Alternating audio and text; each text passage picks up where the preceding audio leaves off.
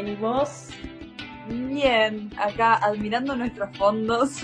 Para quienes Hermoso. están escuchando, les contamos que elegimos cada una un filósofo para ponernos de fondo para este podcast que nuevamente estamos grabando por Zoom. Ya les hemos contado que esto es muy nada, alterna y cambia mucho dependiendo de la coyuntura. y bueno, nada, Bere tiene a... ¿A quién tenés, Bere?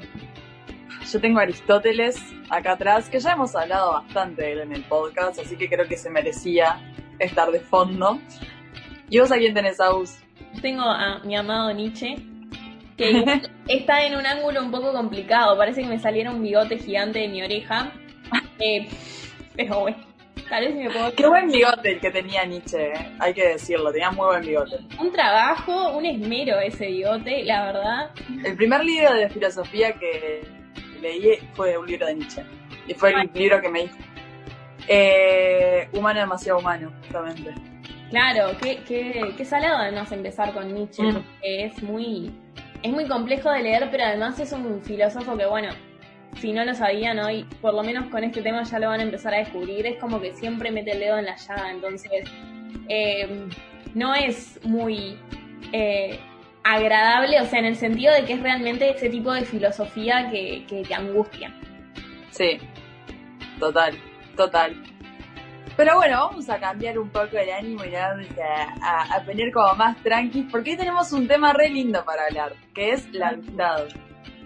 Fue un tema sugerido por la mamá de Bere que se dio cuenta que nos estábamos poniendo muy tétricas hablando de villanos, monstruos, terror y ¿por qué no hablan de algo lindo como la amistad? Y nos dijimos, bueno, claramente lo transformamos en una temática bastante oscura porque somos nosotras, pero por lo menos el título ya le da otro aire al asunto. Claro, nos, nos, nos predispone de otra forma, por lo menos. Claro, total para quienes nos siguen en nuestras redes y si no lo hacen, háganlo porque nos estuvimos divirtiendo muchísimo con todas las preguntas que hicimos. Eh, porque bueno, se recoparon, por suerte tuvimos un montón de respuestas e incluso agregaban respuestas por privado que nos entretuvieron muchísimo eh, y también nos hicieron pensar más a nosotras, lo cual está muy bueno, pero básicamente lo que intentábamos era dejarles preguntas disparadoras para que un poco empezaran a reflexionar sobre estas cosas antes de escuchar todo el bombazo de lo que se viene hoy. Total. Igual me encanta porque nada, se recoparon contestando las preguntas. Pusimos varias preguntas sobre la amistad con respuestas de sí o no. Y me da mucha gracia porque después recibimos preguntas para seguir planteando en historias de parte de los oyentes, pero algunos no, no hacían preguntas filosóficas de la amistad onda, a ver qué dicen los demás. Era hacia nosotras muy particular y se ensañaron ahí.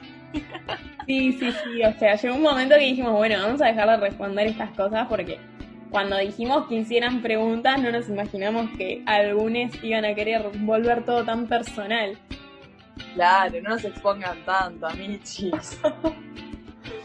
aunque, aunque no lo crean, en este podcast hay límites. Aunque no lo crean. Totalmente, sobre todo de parte de Agus, que es la más centrada en este grupo. Decir que sos menos centrada que yo es decir un montón, Bere. Pero no lo refutaste, ¿estás de acuerdo? No, no, es que lo más grave es que es cierto. claro. O sea, imagínense, ¿no? En este dúo. bueno, muy bien. Y una de las preguntas que planteamos, si te parece, arrancamos por ahí, Veré.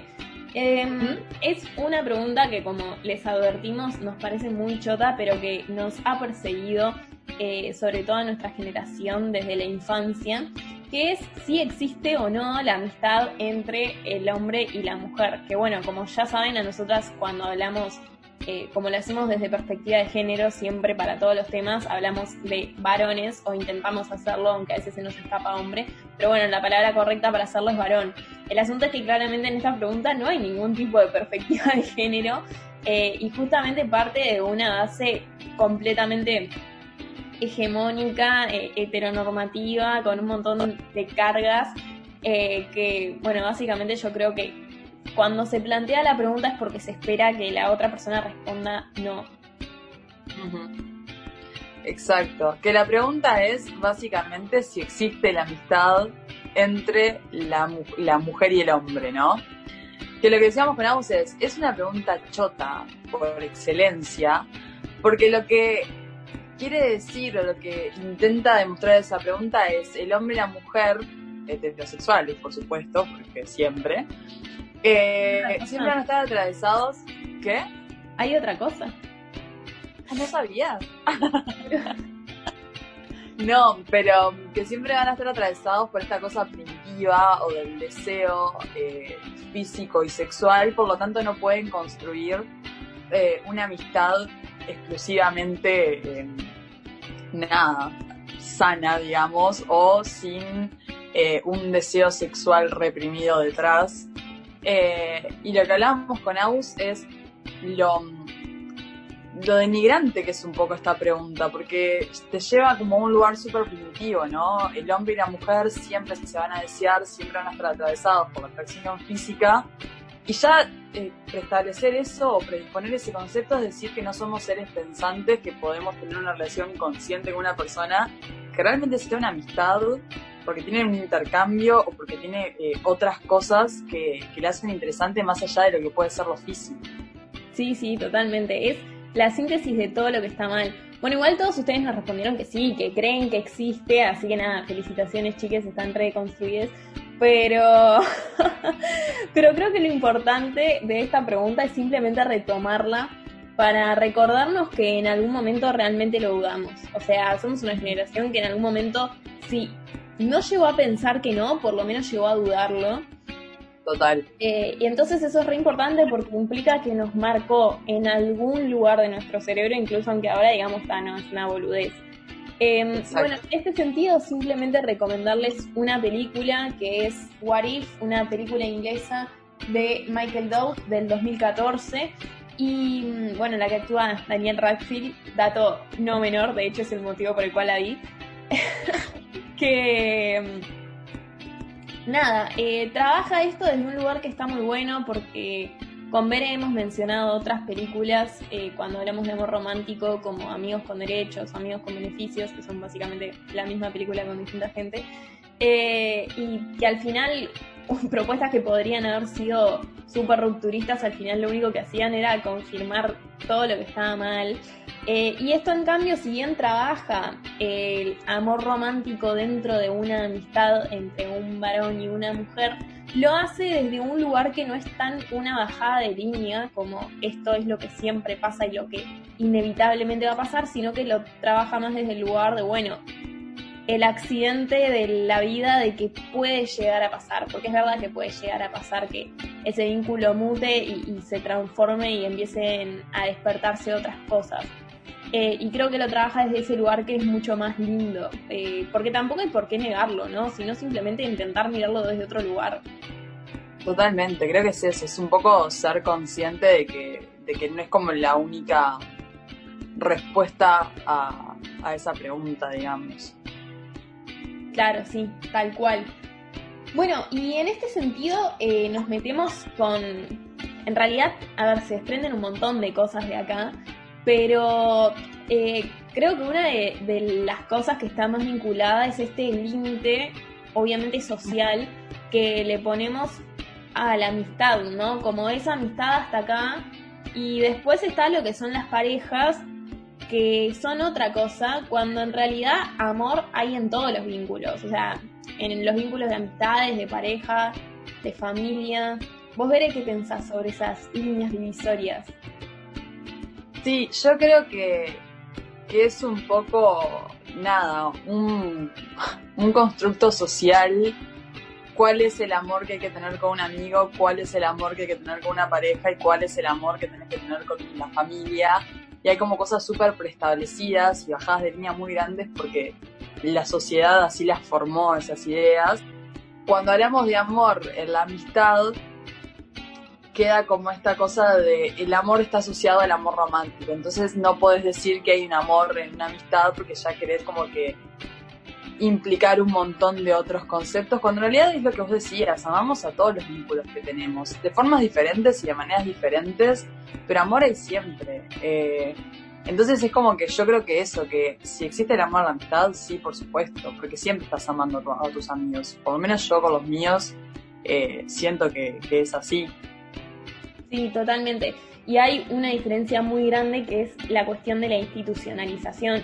Si bien hay contratos en todos los vínculos, porque así somos, sobre esto vamos a ahondar más adelante, eh, hay una cuestión de que a, la amistad no la atraviesa ninguna institución, como si a la pareja que es el matrimonio, porque incluso aunque no te cases, el concepto de pareja está indirectamente atravesado por un montón de normas y deber ser que tienen que ver con lo que dicta esta institución, te cases o no.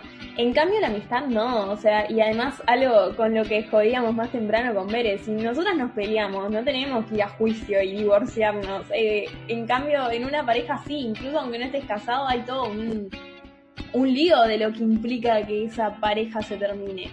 Eh, pero en definitiva tiene que ver con, como vos decías, con constructos y mandatos sociales y no necesariamente con una cuestión de, lo que sentimos en sí. Total, totalmente. Eh, es como que eso, hay una bajada de línea mucho más grande de qué tiene que pasar o no en ciertas relaciones mucho más que en otras. Total. Bueno, otra de las preguntas que hicimos era si les copaba este concepto de mejor amigo, mejor amiga. Y mm, no sé qué pensás vos, Veré. Yo la verdad es que lo detesto. O sea, lo tuve de niña porque, bueno, ni siquiera lo cuestionaba y además me parece que, sobre todo en la infancia, es muy frecuente esto.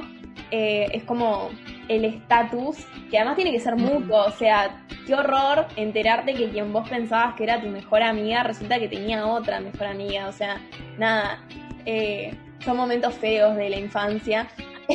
Pero yo la verdad es que lo detesto porque me parece que es imprimirle a la amistad reglas que están en la pareja y que es como ya bastante nos atormentan en el amor romántico, como para encima agregárselo a la amistad, ¿no? Pensando en esto del vínculo monogámico. Es como mm. eh, solo puedes tener un mejor amigo, entonces al final, eh, nada, estás aplicando a la monogamia un vínculo en el cual eso debería no estar presente. Total. Sí, yo estoy de acuerdo que es el término del mejor amigo o la mejor amiga es como súper infantil y sobre todo súper adolescente. En la adolescencia tenés a tu mejor amiga eh, y yo lo detesto por esta cosa que, vos mencionabas, ¿no? El tema del estatus. O sea, ¿por qué tengo que tener a una amiga o a un amigo que está por sobre el resto de mis amigos? Eh, creo que mientras uno va creciendo, sobre todo, empieza a pasar esta cosa de no sé si a vos te pasó lo mismo, pero a mí en un momento me, pasó esta cosa, de todos mis amigos son mis mejores amigos, porque al, fin de cuentas con todos tenés un vínculo, o por lo menos me pasa a mí, con mis amigos y mis amigas hoy por hoy, tengo un vínculo tan particular y tan diferente con todos, que... Y no diferente porque tengamos diferentes contratos, capaz como si puedes tener con una pareja, sino porque el intercambio entre personas es tan distinto y nos unen cosas tan distintas a unos con otros que no puedo decir que uno es mejor que el otro porque me dan cosas eh, muy diferentes o me nutren de formas muy diferentes y creo que yo con ellos también eh, tengo diferentes versiones. Em, que suena como que es re hipócrita en realidad, tipo, tengo diferentes versiones de mí misma, pero digo, cuando conectas con una amiga por un lado o por otro, también la relación crece un poco desde ese lugar. Entonces, nada, yo, como que el concepto de mejor amiga siento que es un concepto válido dentro de la adolescencia porque está impuesto. Em, pero ya cuando vas creciendo, yo creo que es eso, tipo, ya no dejas de tener amigos por tener amigos y todos tus amigos pasan a ser los mejores amigos, entre comillas, por algún motivo. Sí, totalmente. Además también vamos a estar hablando de estos vínculos que se mantienen o los que no, y también pasa por ese lado. Eh, mm. Es como que ya mantener un amigo en cierta etapa de la vida es todo un desafío, ya vamos a ver por qué. Entonces es como vos decís, o sea, si sos, si tengo 23 años y seguís siendo mi amigo o mi amiga, por te acabo de conocer, pero ya te estoy como dando esa categoría porque te dejo entrar a ese nivel, ya sos como un mejor amigo, o sea, no, no, no hay como un punto tan medio, si se quiere. total, total. Y, y, bueno, tal vez podamos, si te parece, ya meternos un poco más con nada, lo que dijo la gente que, sabía en serio, ¿no? Y no nosotras. Sí, total. De hecho, compartimos eh, ciertas definiciones cuando hicimos estas preguntas eh, de grandes, grandes filósofos que para los oyentes que no nos están viendo, porque estamos por videollamada, los tenemos de fondo en este momento.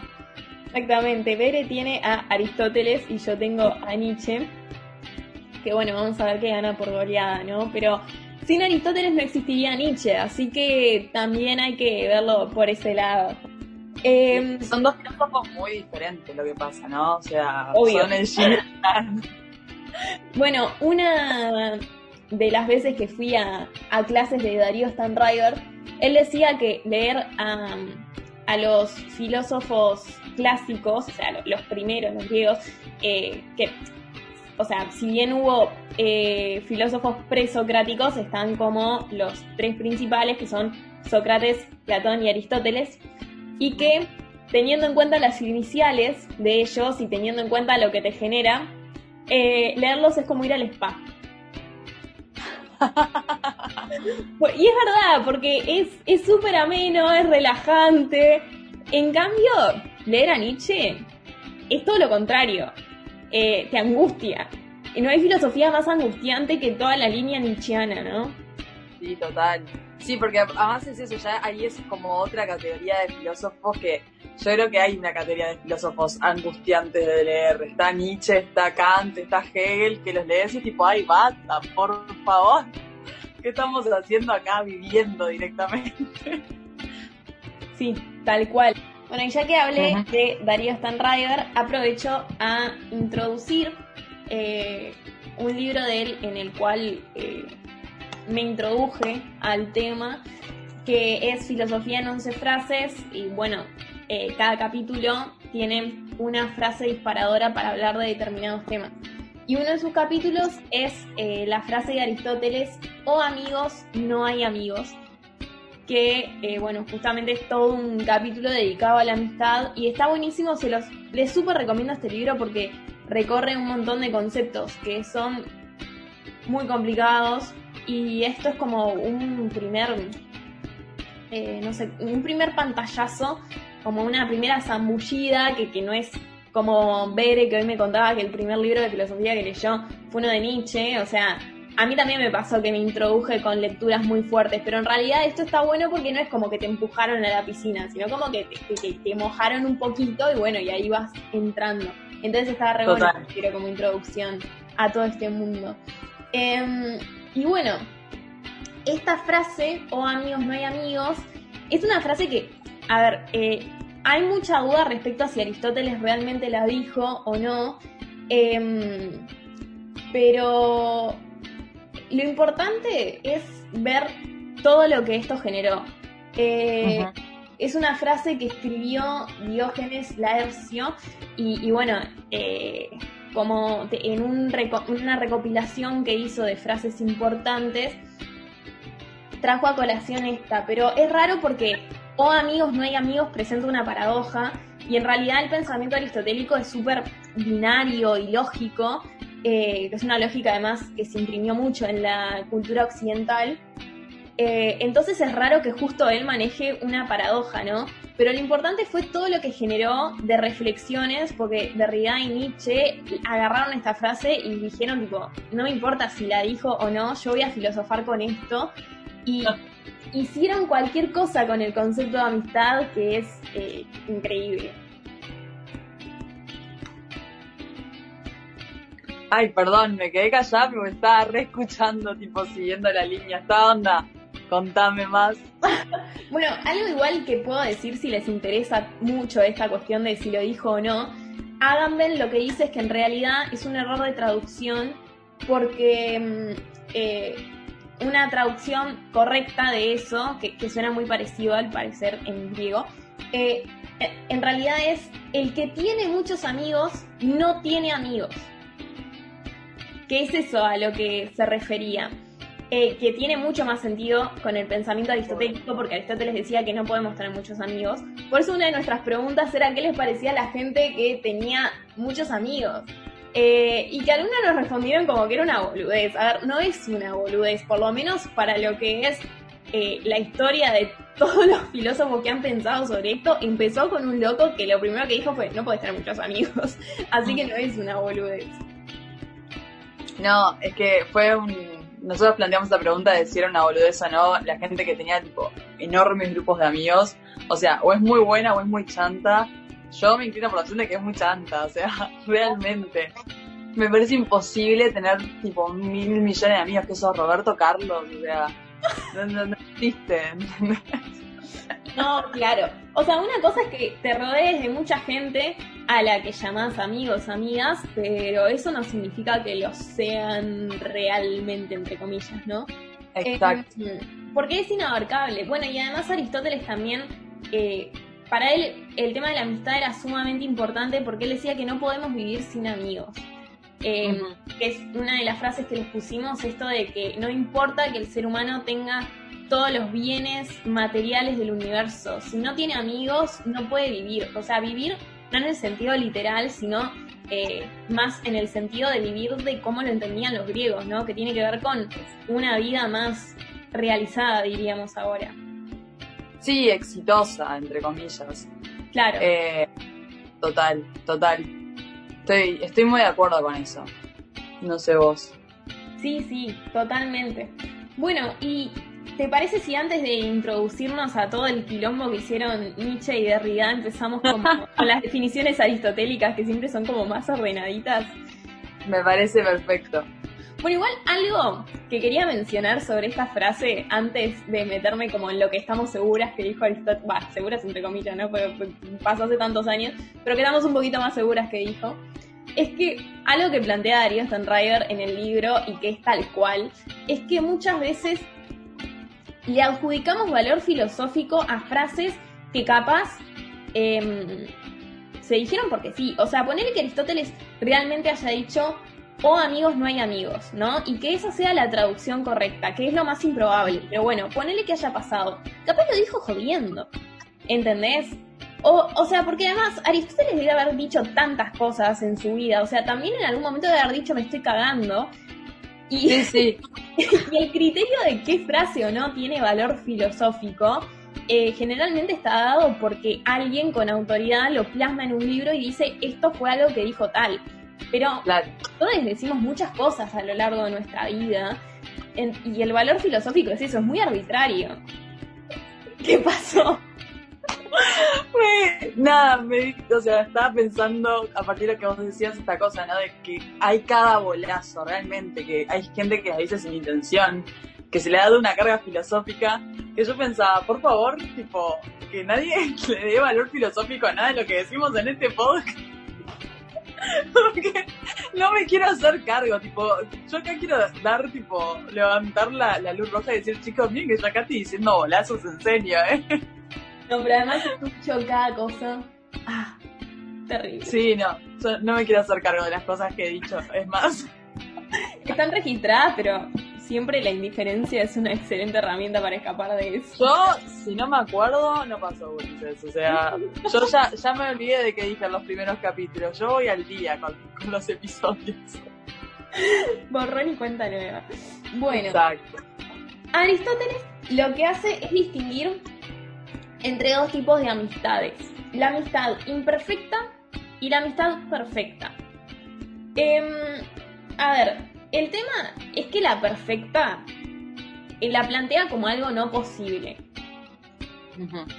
pero a lo que deberíamos apuntar. Y la amistad imperfecta es, a ver si se entiende, es imperfecta porque hay un elemento externo a la relación. O sea, somos amigos porque compartimos algo, eh, un placer en conjunto o porque nos es útil el vínculo. Por ejemplo, em, somos los amigos que, me meto en el mundo masculino, somos los amigos que vamos a la cancha.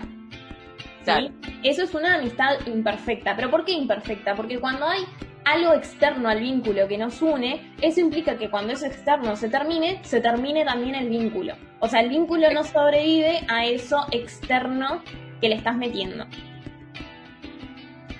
Y acá, algo con lo que me quiero meter, que obviamente no lo dijo Aristóteles, pero tal vez podamos encontrar algo más o menos cercano en políticas de la amistad de Derrida, más allá de que no trabaja esto puntualmente, pero sí trabaja la diferencia entre varones y mujeres.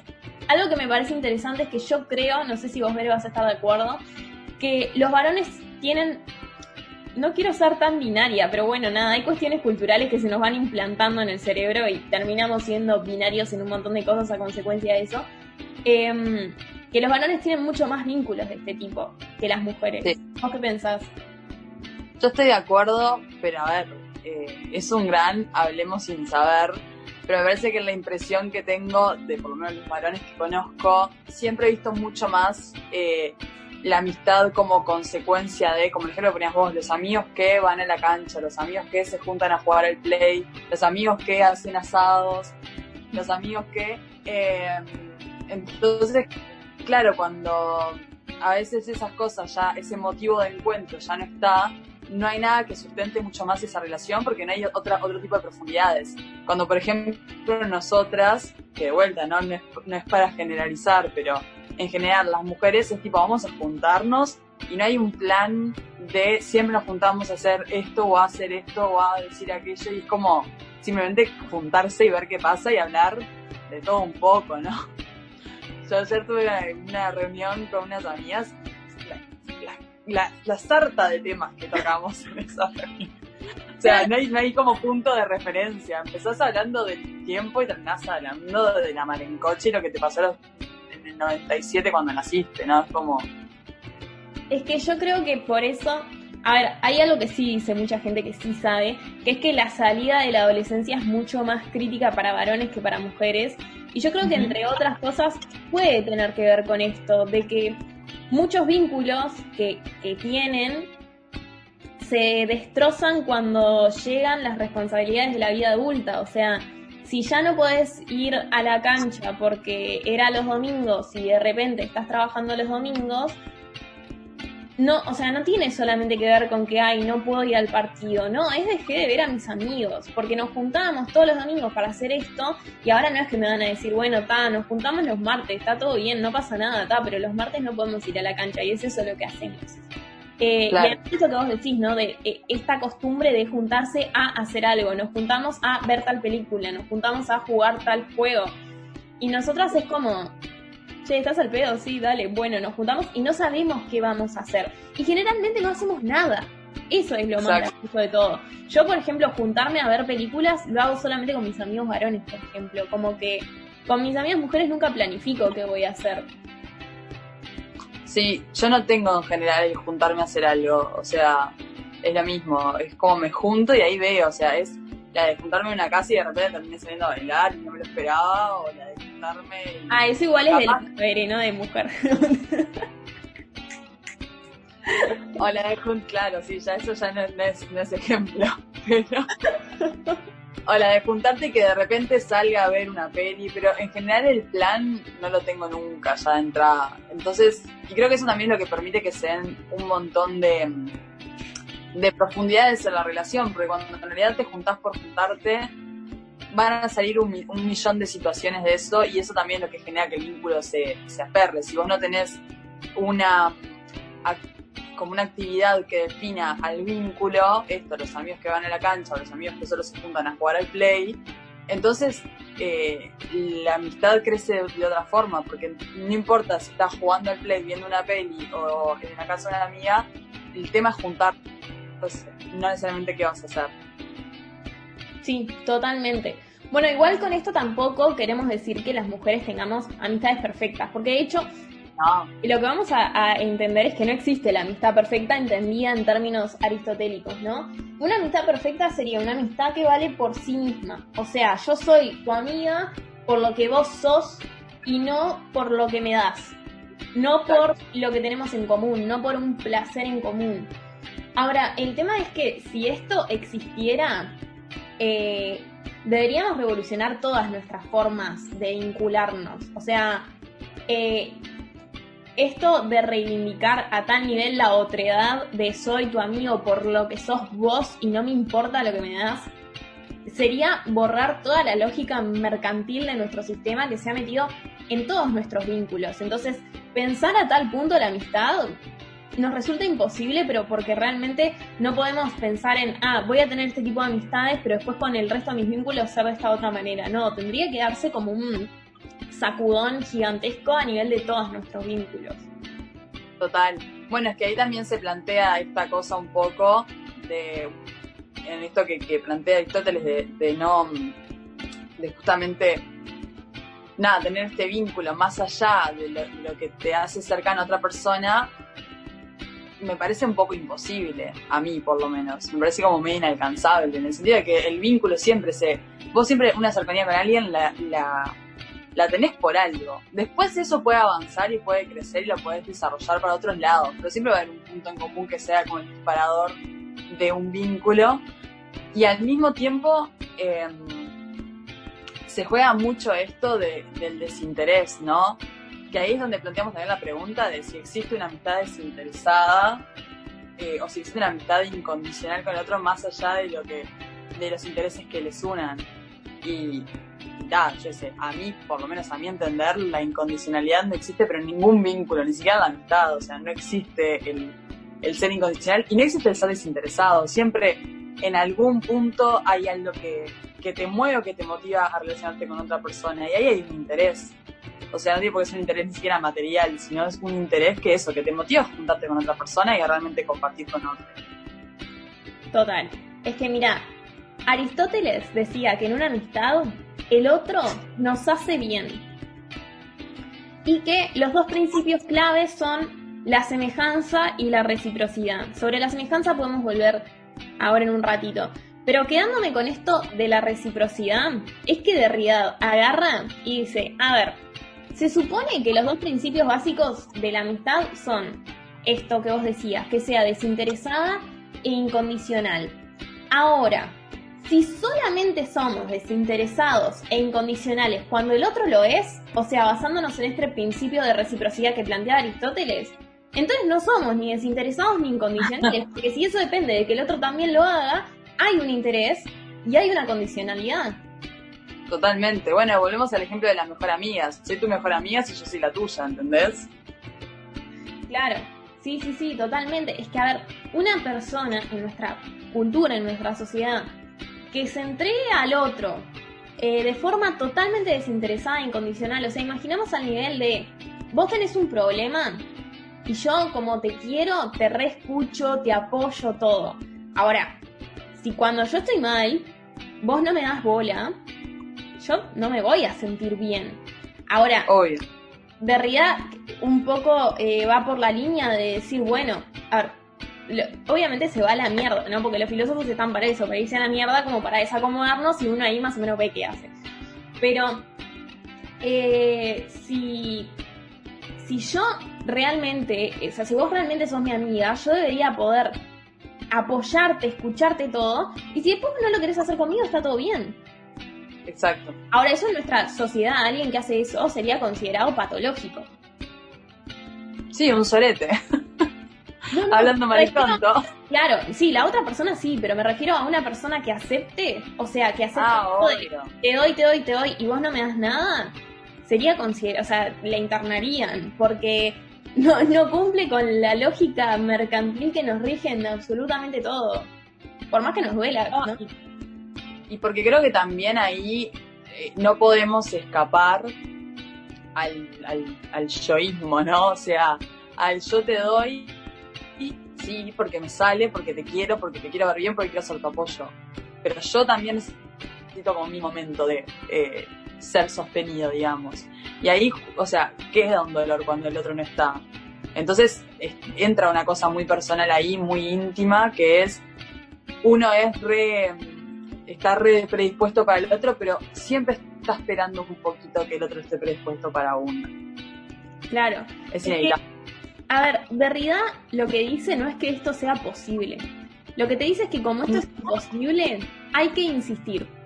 O sea, es un filósofo que, eh, em, nada, un poco si lo leemos desde nuestros tiempos, que ahora está como muy en boga esta cuestión del amor propio y no sé qué, como que volvió a resurgir este principio cristiano de ama al prójimo como a ti mismo. De realidad lo que te diría es, sos un sorete.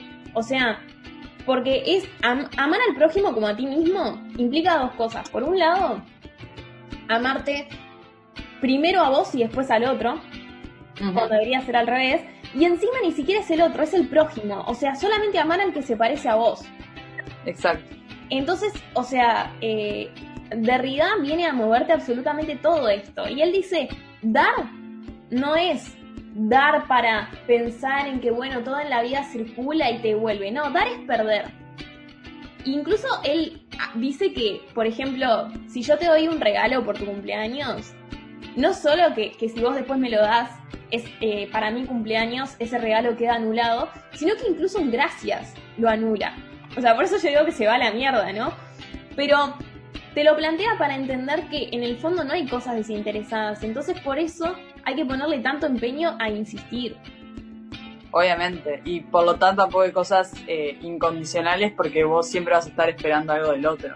Nunca vas a ser tan altruista. Claro, sí, es que Derrida y Nietzsche algo que tienen en común es que cada vez que plantean que algo es imposible, plantean que es donde más tenemos que trabajar, incluso sabiendo que sea imposible llegar.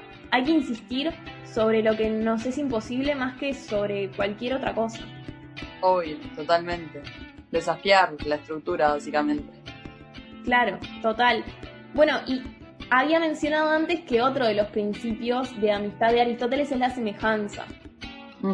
Eh, y acá es cuando entra Nietzsche y, te caga todo. y te dice... Rompe todo. Amigo, como siempre. Y nos dice, mi mejor amigo es mi peor enemigo. ¿Qué frase? Además me encantó, porque cuando pusimos la frase de Aristóteles de que no se puede vivir sin amigos, todo el mundo estaba de acuerdo. Ahora pusimos esta de Nietzsche, mmm, hubo ahí como una mm. pelea 50-50, no gustó mucho. Y es lógico, Nietzsche nunca gusta mucho. No, obvio. Es la, es la típica pregunta que, que, después traía un depende. Mm, no sé. Me hicieron pensar. Tal cual. Bueno, esta frase tiene dos direcciones. Una sería eh, que justamente eh, la persona que más amiga mía es, es mi peor enemigo, o la otra sería dando la vuelta y entender que el peor enemigo en el fondo es mi mejor amigo. No sé si se entiende un poco esta doble direccionalidad. Yo creo que sí.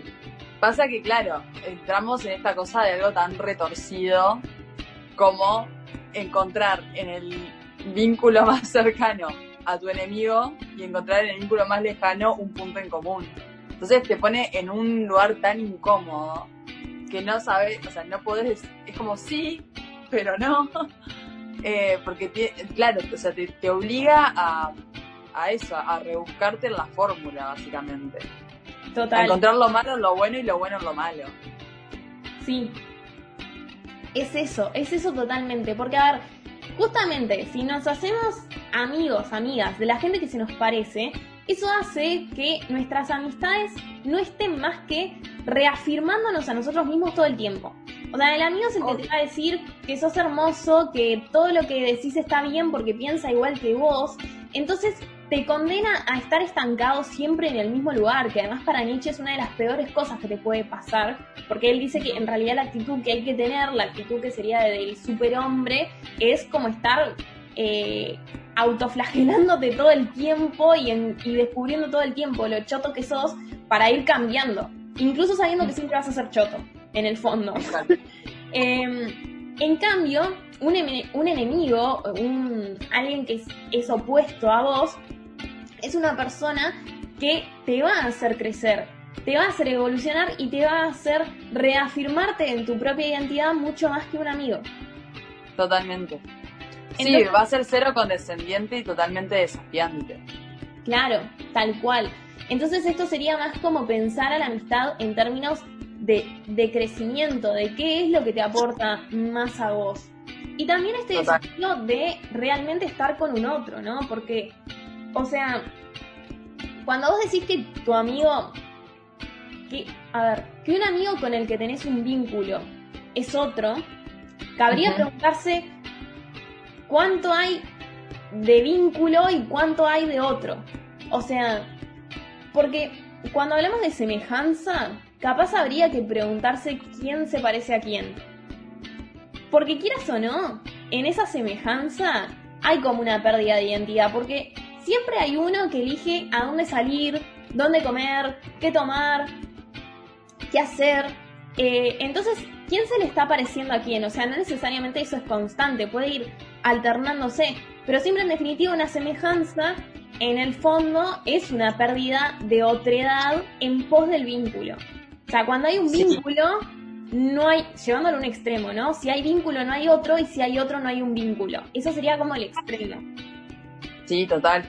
Creo que si lo traemos un poco más a, a un plano real y cercano, es esta cosa de si yo me junto constantemente con personas que piensan igual que yo, que siempre van a estar de mi lado, que siempre van a probar todo lo que hago, que siempre van a probar todo lo que digo, entonces termino generando mi propia burbuja de lugar seguro en el mundo donde sé que nunca voy a ser cuestionada. O sea, siempre voy a estar bien y siempre voy a estar apoyada. Y la realidad es que el mundo no te apoya siempre y no, no te está respaldado todo el tiempo. Entonces también salir después a vincularte con otros que no piensan como vos o te hace crecer porque te hace darte cuenta que vos vivías medio que en una cápsula de pensamiento, pensamiento de todo tipo, ¿no? Político, religioso personal, lo que tengamos ganas, intelectual incluso, o tiene un efecto que es todavía peor, que es salís al mundo y empezás a censurar o a tachar o a rechazar a todos los que no piensen como vos pensás y como tu grupo aprueba. Y ahí entras en una jugada muy difícil porque perdés el, relacionamiento con el mundo y el relacionamiento humano, o sea. Entonces, eh, me parece que sí, obviamente Nietzsche está yendo a, la mierda, explicando un montón de cosas, pero si bajamos un poco ciertos conceptos a tierra, los podemos ver perfectamente. Y también lo que introduce al decir todo esto es esta cosa que, hablábamos un poco antes, ¿no? Que es qué tanto de mí misma eh, estoy realmente exponiendo o dejando vulnerable ante otros y en realidad que tanto estoy resguardándome para estar formando parte de este grupo. Sí, o qué tanto estás absorbiendo al otro para que se adapte a lo que ese vínculo necesita. Sí, o perdiéndote para adaptarte al vínculo que el otro plantea. Exactamente, sí, tal cual. Bueno, algo que, que, mm, que dice Darío en su libro y que me encantó la frase y por eso me la anoté es la semejanza solo es un espejo ampliado, la lejanía es un espejo roto. Me encanta, porque me parece que cuando más te ves a vos mismo es cuando te encontrás con el verdadero otro, no cuando te encontrás con alguien que es casi como vos. Total, total.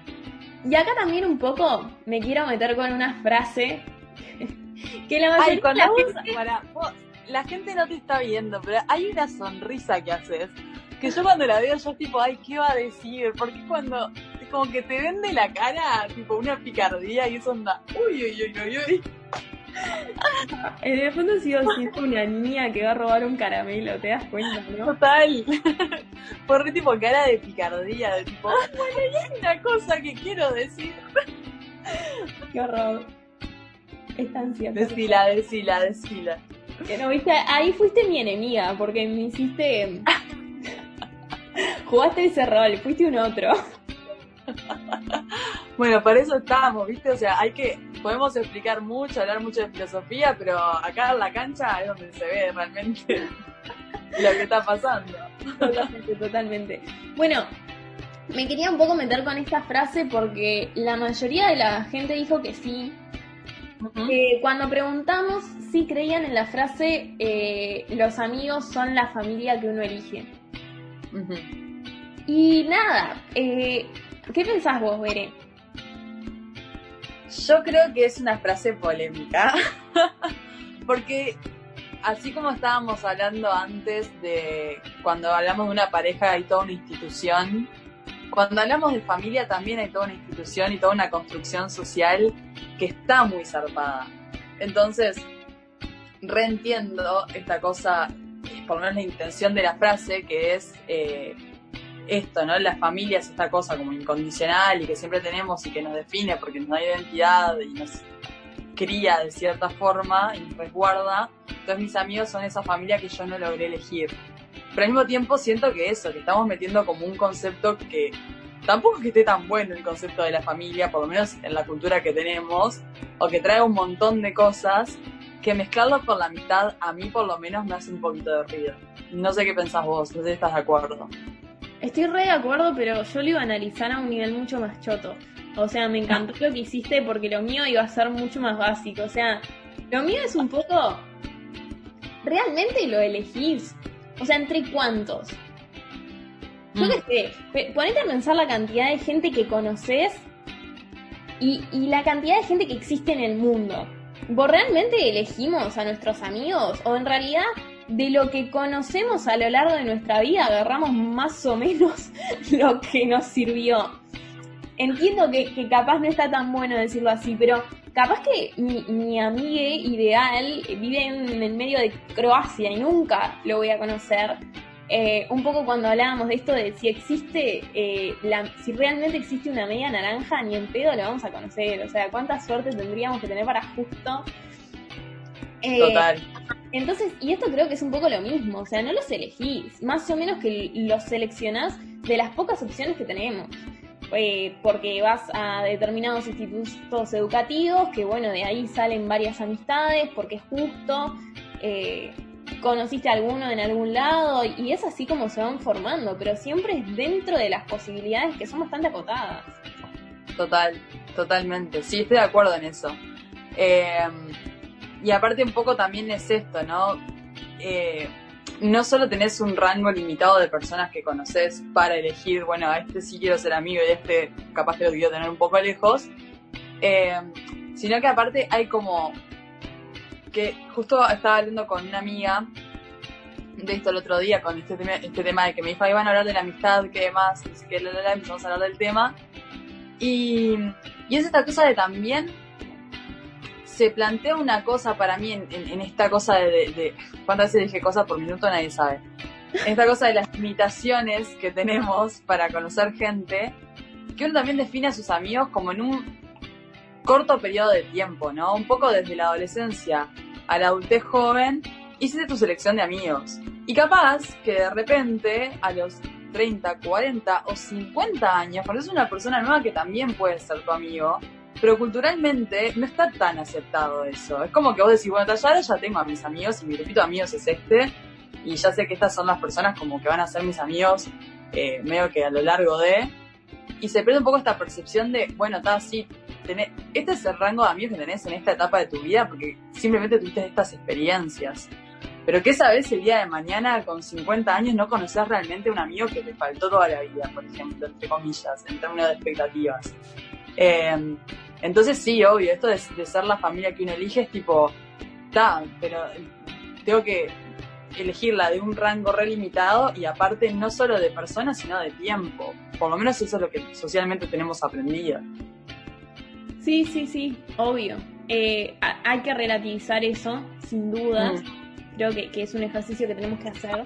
Pero bueno, un poco lo planteaba para relativizar otra cosa, que es eh, que juramos que tenemos plena libertad en la amistad.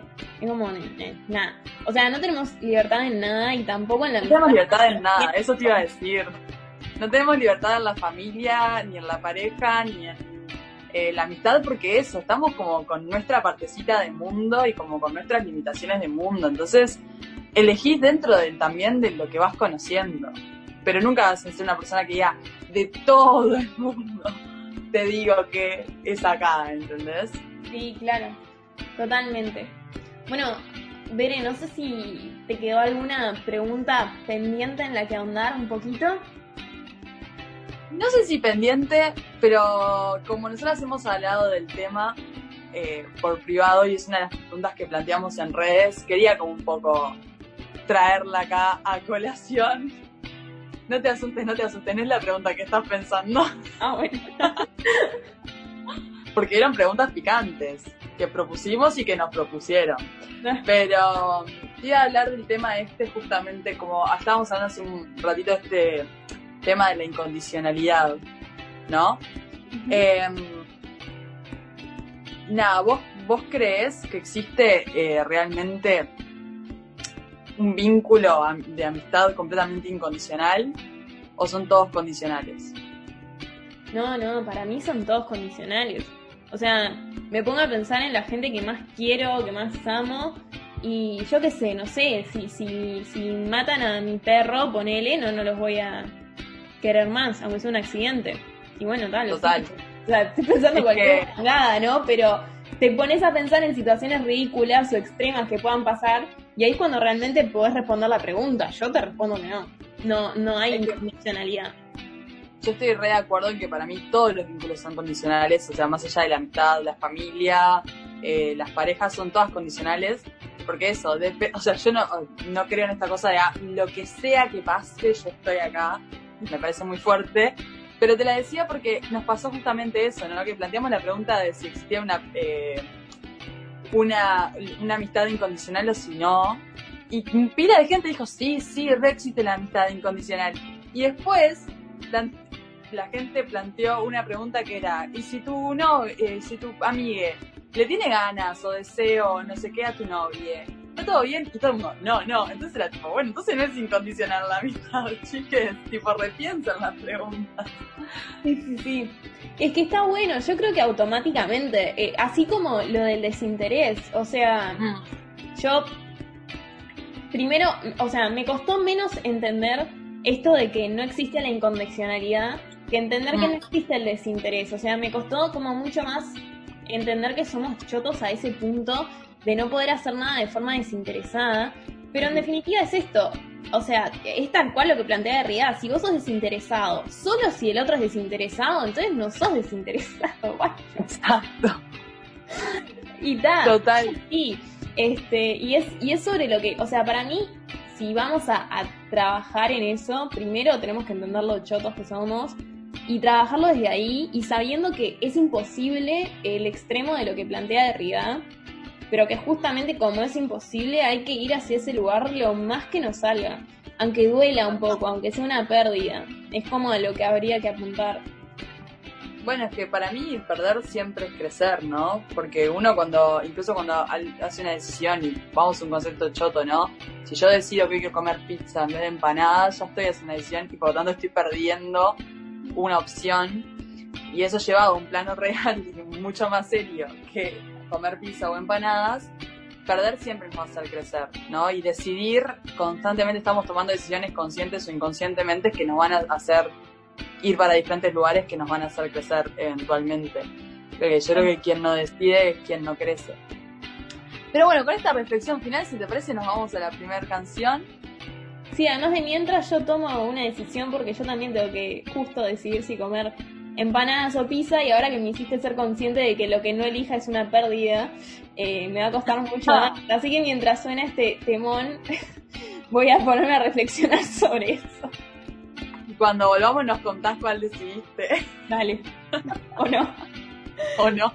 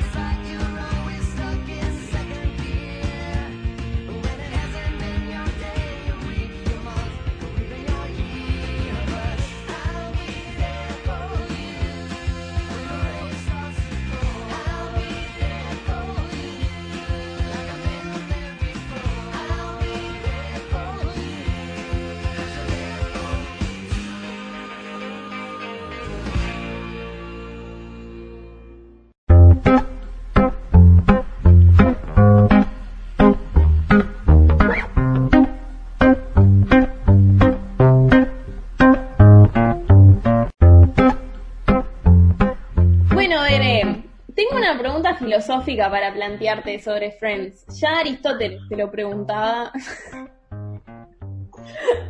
y es, eh, ¿cuántas palmas tiene la canción? Ay.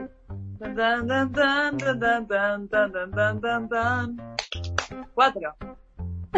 bueno, es una discusión que tengo mucho con mis amigas porque obvio hablamos de cosas importantes.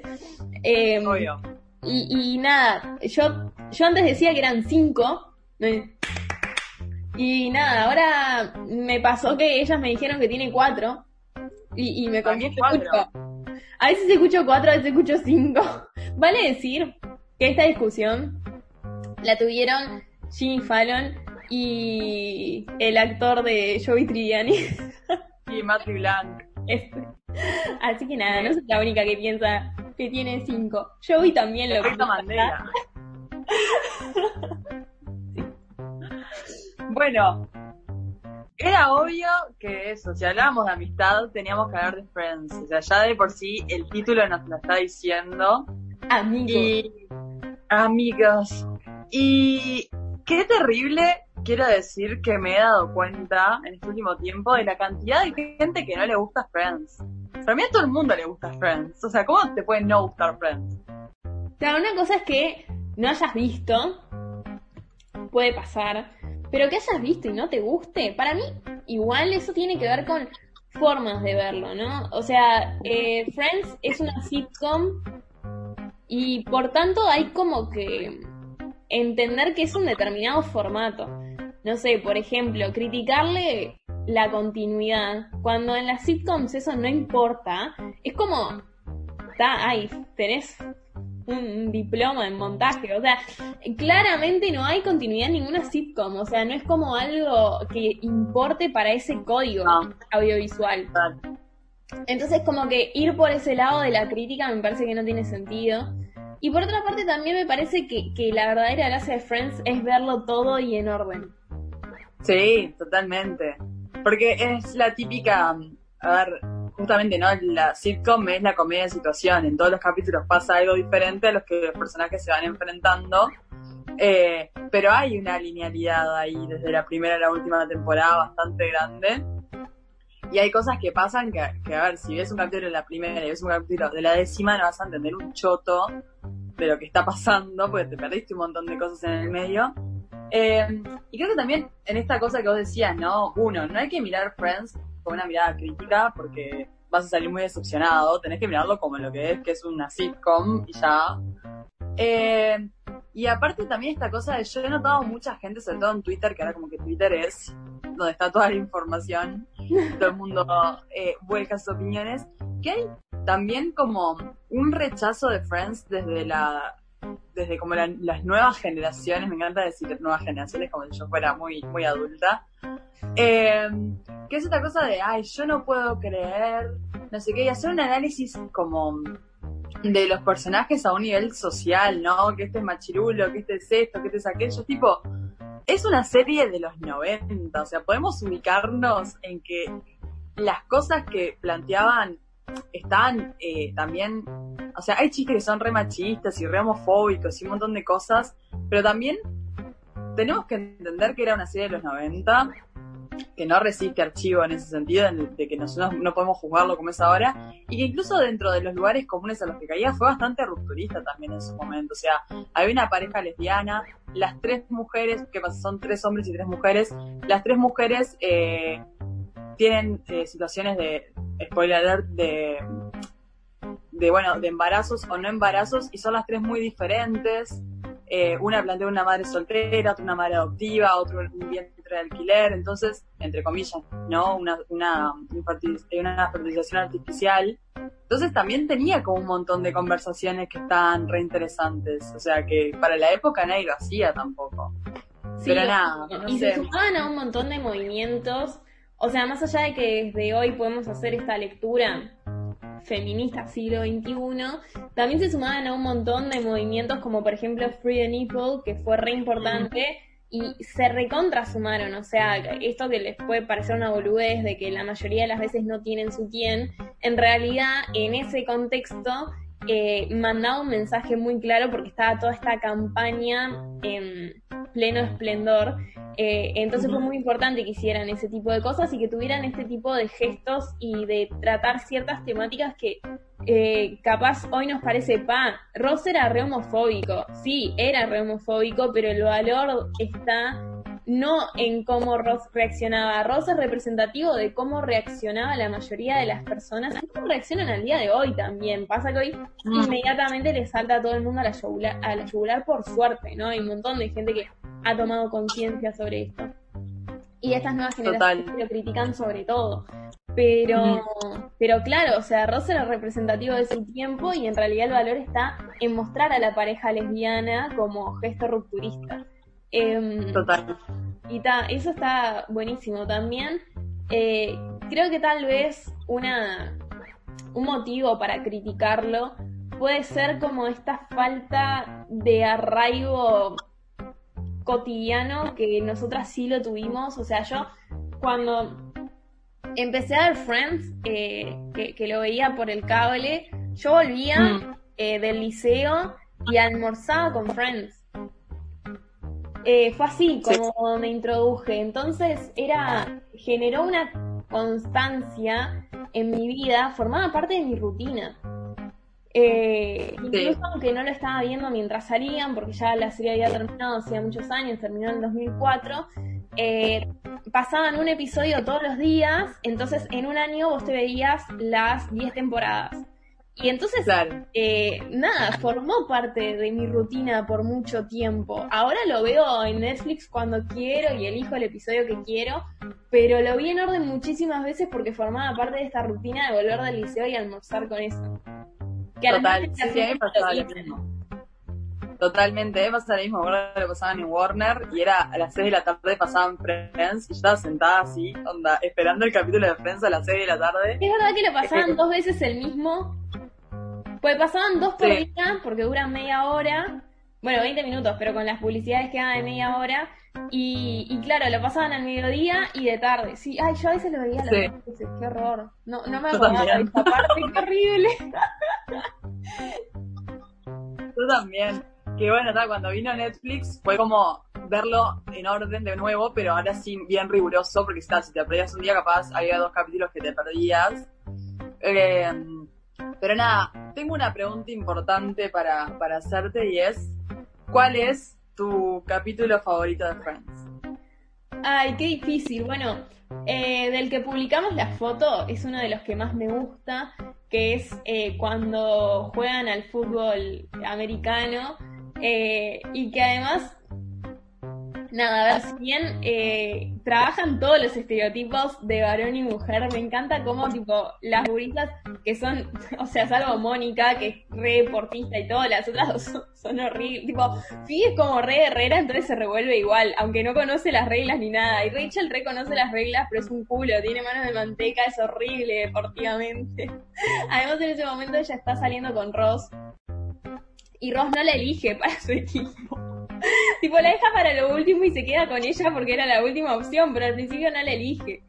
Y, y claro, entonces culpa a Mónica porque están, básicamente están compitiendo entre ellos dos, ¿no? Y los otros dos se suman, pero es una cuestión de, de hermandad lo que se estaba disputando ahí. Y claro, Ross le dice, no, yo estoy perdiendo por culpa de mi equipo. Entonces se dividen varones y mujeres. Y, y ahí es buenísimo porque si bien se dan todos los estereotipos, es como que, tipo, las mujeres dicen, bueno, vamos a usar eh, lo que tenemos a nuestro favor. Y Phoebe, tipo, cuando se acerca a Chandler con la pelota, le muestra las tetas, tipo, para distraerlo, todo. No, no, no. Es tan bueno ese capítulo. Cada vez que lo veo me muero de la risa. Además me gusta esto de que cambien de espacio, ¿no? Porque es una sitcom que tiene tres lugares fijos y siempre están allí. Mm. Y acá es como nada que ver con nada, entonces me encanta. O sea, todos los que son capítulos así excepcionales, como cuando van a Londres también por el casamiento de Ross y demás, eh, me parece que, que re rinde eso de que rinde mucho la estructura, pero justamente eso hace que después rinda mucho el cambio. O sea, como que lo sentís mucho más porque es raro, es excepcional. ¿A vos cuál es Total. el que más? A mí, eh, pasa que a mí me encantan todos los de Thanksgiving, me parecen maravillosos. Este que vos decís es de Thanksgiving, Sí. pero tienen capítulos impresionantes. Hay uno que aparece Brad Pitt, que odia a Rachel, y es increíble. Hay otro de Thanksgiving también que justamente eh, Mónica y Chandler se, se mudan juntos y los padres de, de Mónica no, no bancan a Chandler porque Ross en su momento le dijo que él fumaba marihuana cuando estaban en, la- en la- en el- la universidad y hay todo un tipo un enfrentamiento entre los hermanos pero al mismo tiempo tipo está eh, Rachel haciendo un postre que, que lo mezcla con una- un pastel de carne. Y es como un montón de situaciones re disparatadas que me parece increíble. Pero creo que mi favorito es el de Thanksgiving que, mm, que justamente creo que es la temporada 8 por ahí, si no me equivoco, que es cuando Phoebe esconde un perro en el, se está quedando con Mónica y con Chandler y esconde un perro y Ross está jugando al tema de, de nombrar todos los estados y se empieza tipo a volver loco. Ese capítulo me parece magistral, te juro. Lo que me río en ese capítulo tiene nombre. En un momento, tipo, Joey inventa más estados, dice que Estados Unidos tiene 56 estados. Entonces cree que ganó el juego, pero le inventó estados que no sabe. Y Ross empieza a armar tipo el mapa de Estados Unidos en el piso con tal de, de ganar el juego. Cualquiera, cualquiera, pero hermoso. Eh, Bueno, pero y- bueno, nada, les pueden contar después cuáles son sus episodios, sus episodios favoritos también. Sí, sí, sí, sí, tal cual. Hay una crítica que he escuchado mucho que es que personajes como los de Joey o Mónica, eh, sobre el final de la serie ya para hacerlos rendir se llevan al extremo. Mm, Yo no estoy para nada de acuerdo con eso. O sea, son personajes que tienen sus capas de complejidad, sin dudas que las tienen, para mí están muy bien construidos, pero que tienen una característica que sobresale por todas las demás. Pero eso no es, o sea, obviamente que está exagerado, pero está exagerado para mí, no sé si vos estás de acuerdo con esto, porque la serie lo que pretende no es tener una perspectiva realista sobre esa faceta que se decide exagerar, sino para que como espectador o espectadora vos puedas identificarte con los seis en distintos momentos. O sea, mm.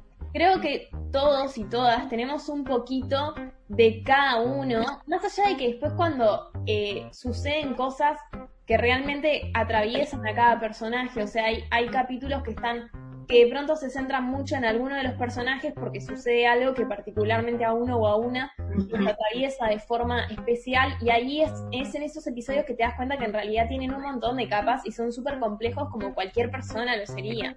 Porque no somos solo una cosa. Pero creo que exagera Obvio. un rasgo con el objetivo de que podamos sentirnos identificados con todos ellos en distintos momentos y para distintas situaciones. O sea, yo me he sentido identificada con los seis para distintas cosas, como Mm. decir, ay, sí, yo reharía esto, o sea, ser desde tan competitiva como Mónica para algunas cosas, como ser tan colgada como Phoebe para otras, o sea, o sea, tan burra, o sea, mirá si habré dicho burradas como Joey en mi vida, seguro, o si habría atomizado a gente con cosas intelectuales como Ross también, o sea, nada, y podría seguir, o sea, me parece que, que es eso, que es eso lo que hace que conquisten tanto para mí. Es que, a ver, me parece que también responde una- a una regla de la comedia que es, tengo un grupo de seis personas, les tengo que un poco asignar un rol para que después, a partir de las situaciones de comedia, medio que uno ya sepa para qué lado puede reaccionar cada uno, de cierta forma. Eh, es como un recurso de la comedia propia. Y algo que, que para mí está re bueno es esto, ¿no? La serie es una serie de comedia de situación, pero tiene para mí capítulos que son que tratan temas re complejos, como por ejemplo esto, la infertilidad o, o yo sé, las- la infidelidad también, un montón de cosas. Realmente a veces, o sea, yo hay capítulos que yo no veo porque ya sé que me angustian, ¿entendés? Tipo que los salteo a propósito, porque Ay, no no, los puedo ver. Entonces me ¿viste parece Ross y que Rachel? no lo puedo ver ese capítulo No, porque me angustia. Sí, total. Angustia pila. O cuando Mónica y Chandler van a, a esta, a conocer a esta mujer embarazada para ver si pueden adoptar al bebé y demás. Mm.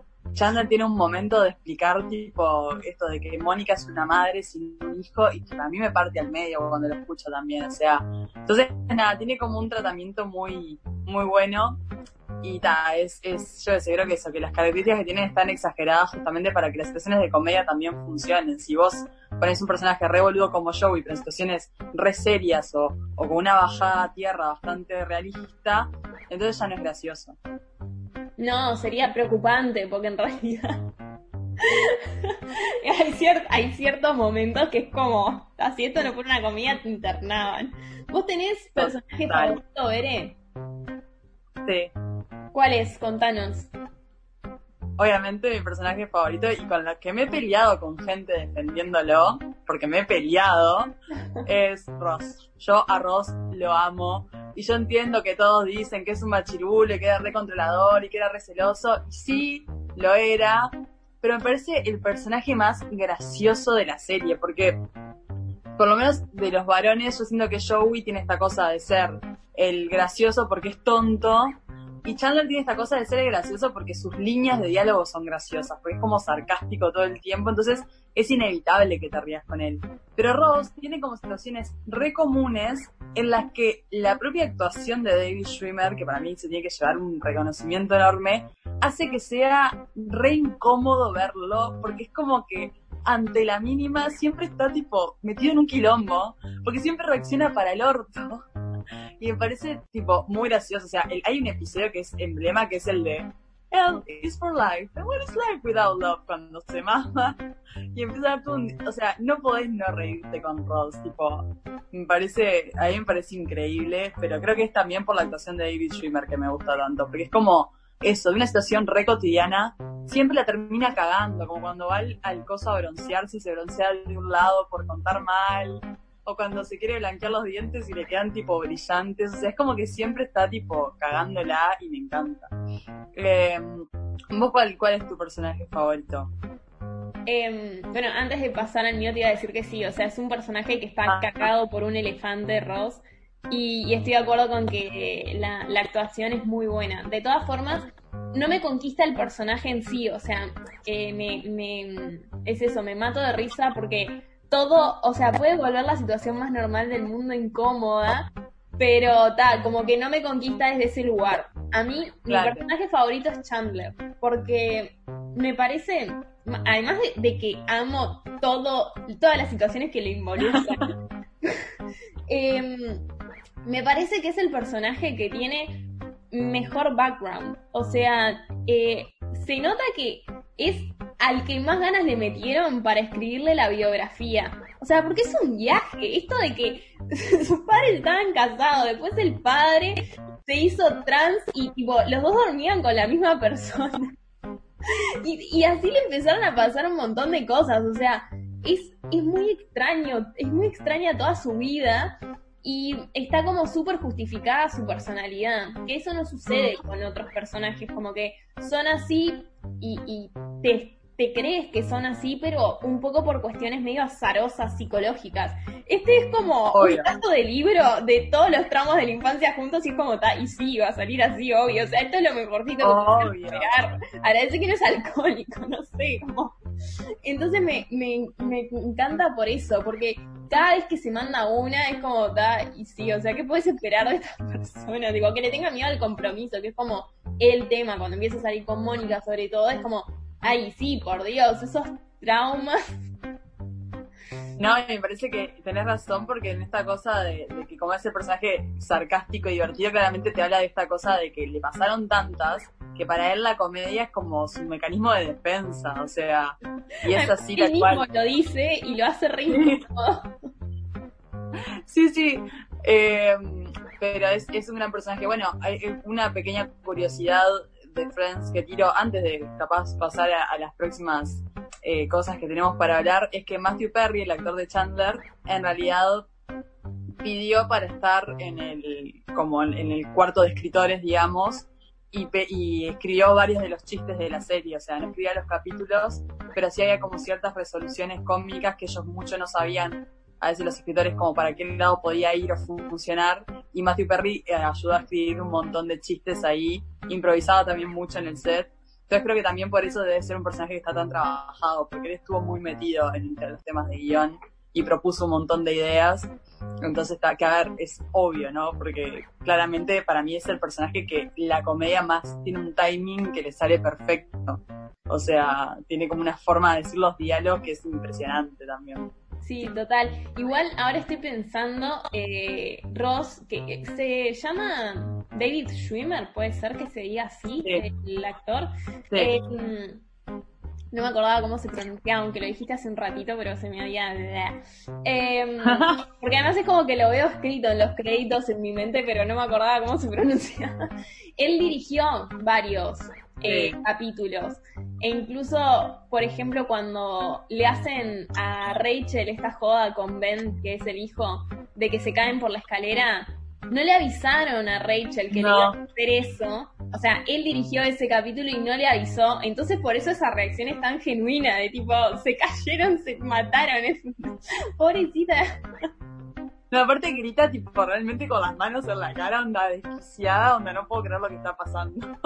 o sea, me encanta cuando, cuando en la comedia se borra esa línea entre el personaje y actor o actriz. O sea, ahí no estábamos viendo a Rachel, estábamos viendo a Jennifer Aniston reaccionando porque realmente le hicieron la joda como en la vida real, dicho mal y pronto. Total. Bueno, y Jennifer Aniston con esta serie fue que, que se despegó eh, mm. y, nada, pasó a ser además un referente en muchísimas cosas, o sea, estaba hasta el corte Rachel de pelo y todo, que ella ahora dice que tipo, no, entiende cómo, o sea, que ni a ella le gusta, no entiende cómo, sí. Bueno, que además el episodio este que aparece Brad Pitt es gracioso porque justamente Brad Pitt hace de que odia al personaje de Jennifer Aniston y en ese momento se estaban casados entonces juegan también con esa cosa de vamos a poner este personaje para que la odie cuando todos sabemos que en realidad están re enamorados. No sabía que estaban casados. Yo no sé dónde había visto que se habían conocido ahí. Se ve que no ni cualquier cosa como siempre. Que yo sepa. Bueno, muy bien. La vida de mucho más en lo que vos puedas decir sobre la novela que, que lo que yo pueda decir sobre eso. Bueno, muy bien. Y cerrando un poco con Friends, si te parece, nos vamos a algo que nada que ver con Friends, una sitcom, pero que es una película que creo que nos marcó a todos como generación y que de hecho han salido varias ediciones, o sea, varias partes de la película, y una parte 2, 3, 4. Para mí ninguna decepcionó, para mí están todas buenísimas, que es Toy Story, que es una película del 95. Que bueno, creo que todos conocemos un poco de qué se trata Toy Story. Básicamente son los muñecos de Andy que cobran vida. Película que me traumatizó, porque yo, no sé si a vos te pasó, pero yo me de ser niña y dejar mis juguetes en el cuarto y ir cerrando la puerta a poquito tratando de mirar por la rendija que quedaba, tipo, a ver si se mueven cuando no estoy. Ay, como para que no te traume el terror, si logró traumatizarte todo el Escúchame, tremendo. Bueno, vi una imagen, un meme en realidad que estaba muy bueno, que era eh, los juguetes de Andy durante la cuarentena y estaban tipo como tienen que estar con los ojos abiertos y todo, pero con los ojos todos rojos, tipo no podían más como salir del cuarto. Claro, andate por favor. Bueno, creo que esta película retrata mucho el tema de la amistad y creo que hasta incluso eh, en este tema que hablábamos, ¿no? De, de, tu amigo puede ser, de tu mejor amigo es tu peor enemigo. Claramente me parece que un poco lo podremos llevar a Toy Story con Buzz Lightyear y Woody. Que nada, Woody era como el juguete favorito de Andy y era un poco el líder de todos los juguetes. Y cuando caen de regalo por un cumpleaños, Buzz Lightyear, que es todo lo opuesto a él, eh, y que un poco empieza a ser como muy alabado respetado por los otros juguetes y por Andy, que lo empieza a adorar, lo empieza a desafiar totalmente al personaje de Woody.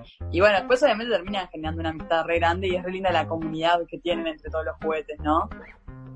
Sí, es que justamente eh, este antagonista es el que lo hace crecer a Woody. Obvio, lo hace madurar completamente. la frase de Nietzsche reaplica a esto Em, y también eh, hay como cuestiones que incluso son debates que podemos tener a nivel ético.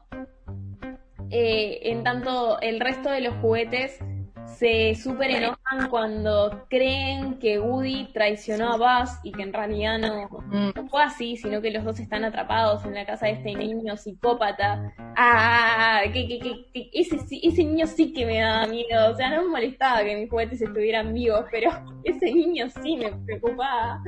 Eh, porque además, yo, no sé vos, pero yo cuidaba muchísimo a mis juguetes. Entonces, pensar que hay alguien que los destrozaba era enfermo mental. Psycho Killer. Claro, o sea, tengan vida o no. Tipo, yo me acuerdo que una vuelta, nada que ver lo que voy a contar, pero sin querer estaba, estaba jugando a, a la doctora con una bebita eh, de esas bebés, viste, de, de, tela y la cabeza de plástico, las típicas que teníamos. Eh, y le eché una jeringa con agua para curarla y sin querer se me fue agua para dentro del ojo, porque viste que tenían esos ojos horribles. No te explico todo sí. lo que lloré este día. Y mi madre me decía, no, pero Agus, la ponemos al sol, la secamos, le pongo un secador y se, y se va a evaporar el agua, no pasa nada. Claro. Lloré todo el día porque tipo había matado a mi bebé, ¿entendés? O sea, le eché agua Ay, al ojo. Digo, le va a quedar para siempre dentro de la cabeza. Ay, no. Bueno. Mi pobre muñeca está ciega. Ay, Dios mío, un poquito sensible era la nena. Bueno, en fin. El debate este ético o moral que podríamos tener es por esta cuestión de que cuando los juguetes creen que Woody traicionó a Buzz, ellos se reenojan. O sea, diciendo, no importa que vos seas nuestro amigo, si traicionás a otro amigo nuestro, te volvés nuestro enemigo. Y eso me parece que se puede trasladar a otras cosas de la vida, ¿no? Sí, total. Total, nunca lo había pensado en tanta profundidad, pero sí, es esta cosa de, de realmente son una, una comunidad y va mucho más allá de quién estuvo más tiempo o quién es el líder de, de los juguetes, sino más por un tema de, bueno, estas cosas son las aceptables y estas cosas no son aceptables. Entonces no nos importa que sea nuestro amigo, esto no lo permitimos, que es un poco también lo que hablamos de la condicionalidad, ¿no? Onda, sos nuestro amigo, todo bien, hasta que te mandas esta. Claro, pero es que además creo que en esas encrucijadas nos vemos envueltos y envueltas desde que somos muy chiquites. O sea, mm. esto de somos un grupo de cinco que jugamos juntos todos los recreos, todo. Pero si alguno o alguna se peleó con otro o otra, eh, ¿qué pasa? O sea, ¿qué hacemos? Me parece que es un dilema al que nos enfrentamos desde muy pequeños, esto de, o sea, puedo seguir siendo amigo de los dos, siempre está esa opción, pero después también está, si está muy claro quién fue el malo o la mala, es como, ah, y, y, yo voy a seguir siendo amiga de esta persona que evidentemente no es tan buena, es como, wow, o sea, me parece que es una de las primeras cosas eh, como dilema de vida que nos enfrentamos en estas cuestiones, ¿no? Y bueno, creo que no es casualidad que eh, Derrida haya titulado su libro Políticas de la Amistad, o sea, se juega el poder, zarpado, zarpado. Eh, zarpado. Sí. Bueno, y tenemos otra película animada también que nos habla mucho sobre la amistad eh, entre dos personas bueno, entre dos monstruos. Claro, quiero decir personas, no sé. Entre dos personajes. Ahí lo dejé. Bien. Eh, que es Monster Inc., una película del 2001 que también todos vimos de chiquites y que es bellísima, además. Es hermosa y creo que todos eh, por lo menos los de nuestra generación, seguimos esperando que nos den el Monster Inc. 2 para saber qué pasa después de que Sally abre la puerta al final. Yo sigo esperando qué pasó ahí, como que me quedó una intriga que nunca me la respondieron y es onda, ¿se volvieron a encontrar o no? Claro, porque la 2 eh, entre comillas, la 2 en realidad es una precuela, ¿no? Es eh, claro. Monster Inc. University o algo así, o Monsters University. Eh, sí, que es cuando se conocen Sally y Mike Wazowski. Exactamente, claro, cuando inicia justamente su amistad. Pero sí, es, eh, si mal no recuerdo, eh, fue nuestro primer final abierto, ¿no? O sea, eh, es algo que, bueno, nos hayamos cruzado antes con alguna película para adultos que seguramente no entendimos, pero, pero así como de consumo infantil fue el primer final abierto. Es como que, ¿qué, qué es esto? ¿Qué significa? ¿Qué pasa?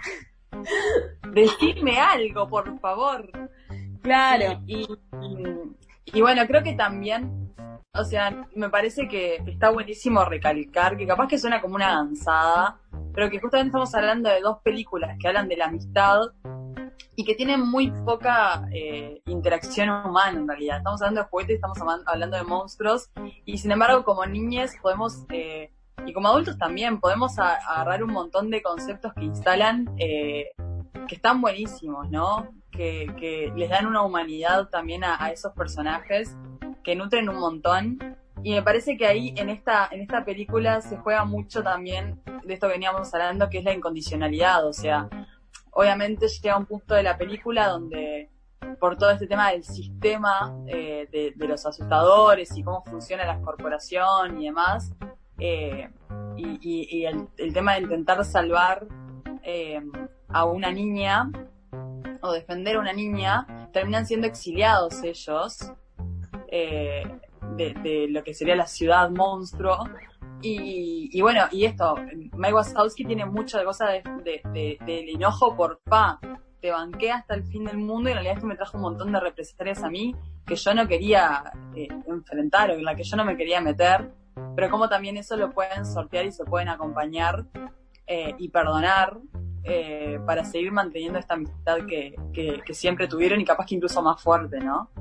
Sí, bueno, es que Mike eh, es muy nichiano en ese sentido, o sea, es como, a ver, si bien en un momento se enoja y es lógico, después como que vuelve a lo anterior y es un personaje que no hace más que perder, o sea, en toda la trama él está constantemente perdiendo, eh, porque incluso está, si bien al final eh, Boo se súper encariña con él también, no, no es inmediato este vínculo como, como si eh, lo es con Zully. Entonces, eh, es como que todo lo que hace lo hace por y para su amigo. Y entonces está constantemente perdiendo.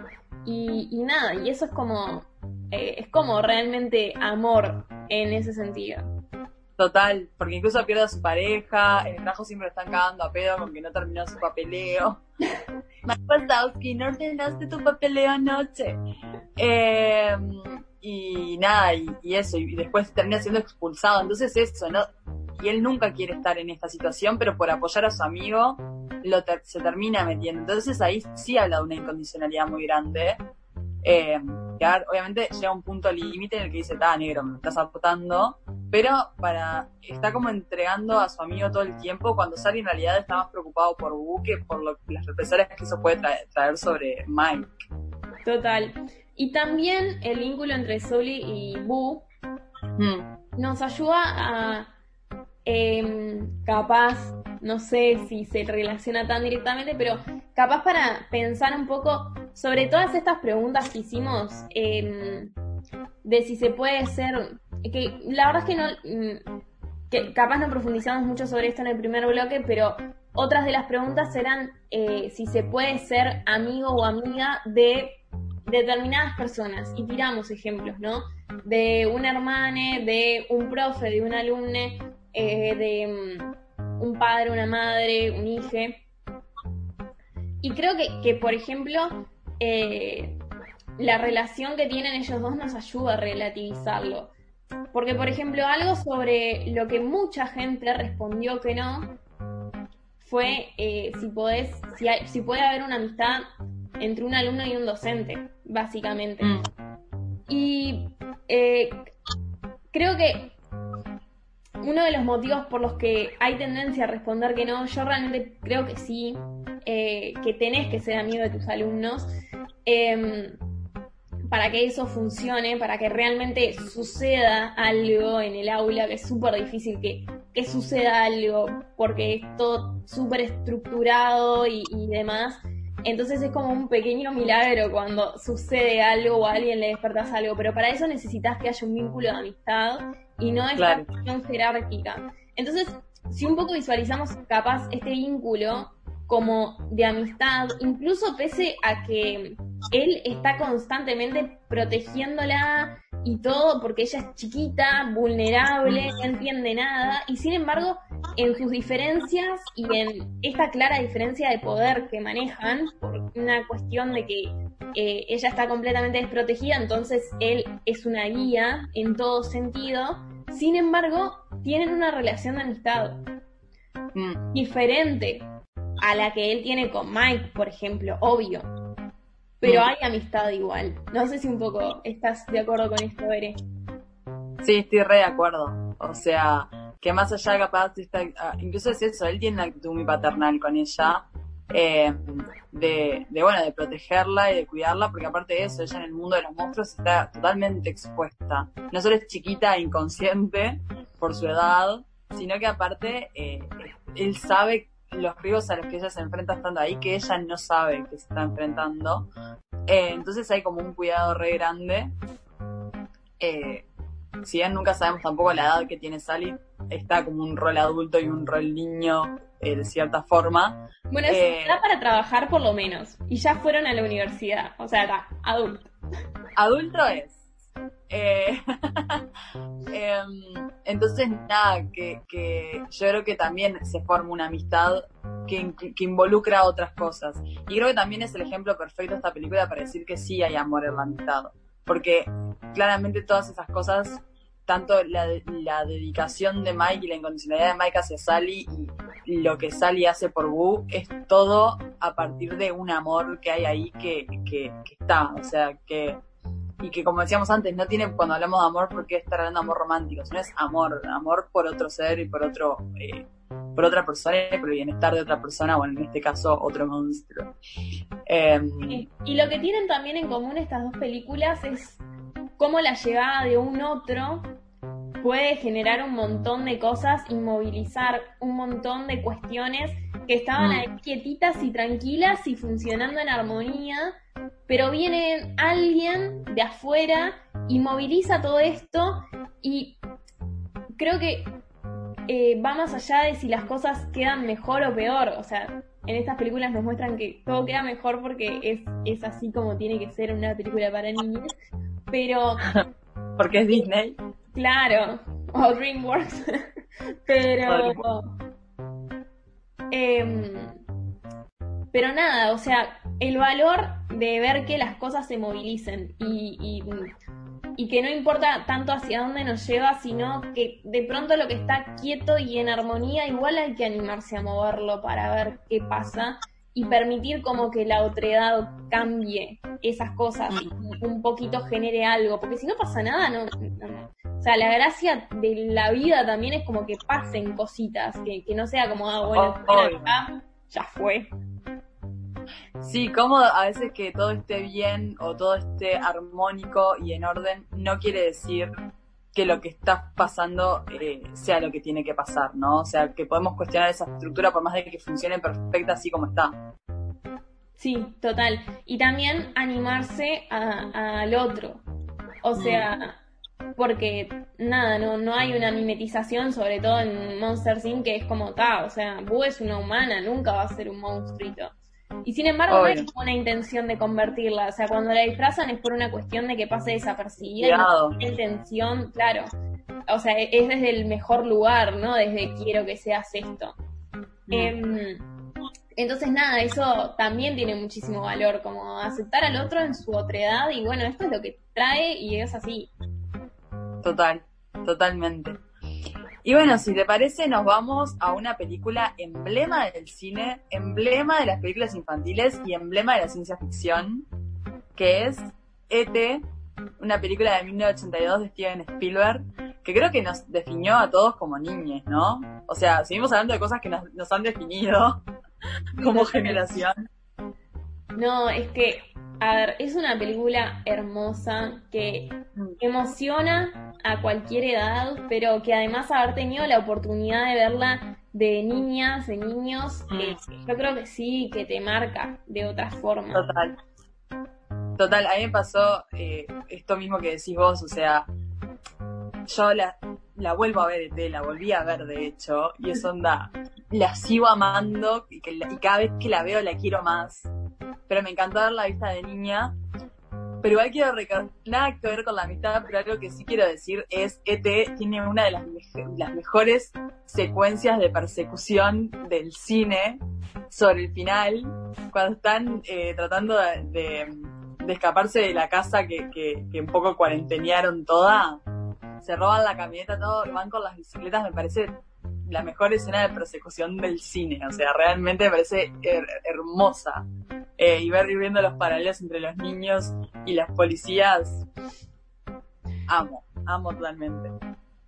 Sí, sí, comparto, porque además eh, no es como esta mirada de película de acción, sino unos niños inocentes intentando escapar. Es, es buenísimo, sí, sí, sí. Es hermoso. Y me encanta que creo que también algo que tiene que es muy puro ET y acá eh, no es coincidencia que estemos empezando tampoco con esta película un poco, es cómo está contada siempre desde el punto de vista de los niños eh, y cómo los niños visualizan el tema de la amistad, ¿no? Volvemos a lo mismo también, aceptar al otro como lo que es, que en este caso es un extraterrestre, eh, y aceptar las limitaciones que todos tienen, y un poco también aceptar de dónde vienen y dónde tienen que estar, ¿no? Esta cosa de no sos algo mío, si bien sos mi amigo y te adoro y me encantaría que te quedes acá, entiendo que perteneces a otro lugar y acepto eso también y no dejo de ser tu amigo por eso.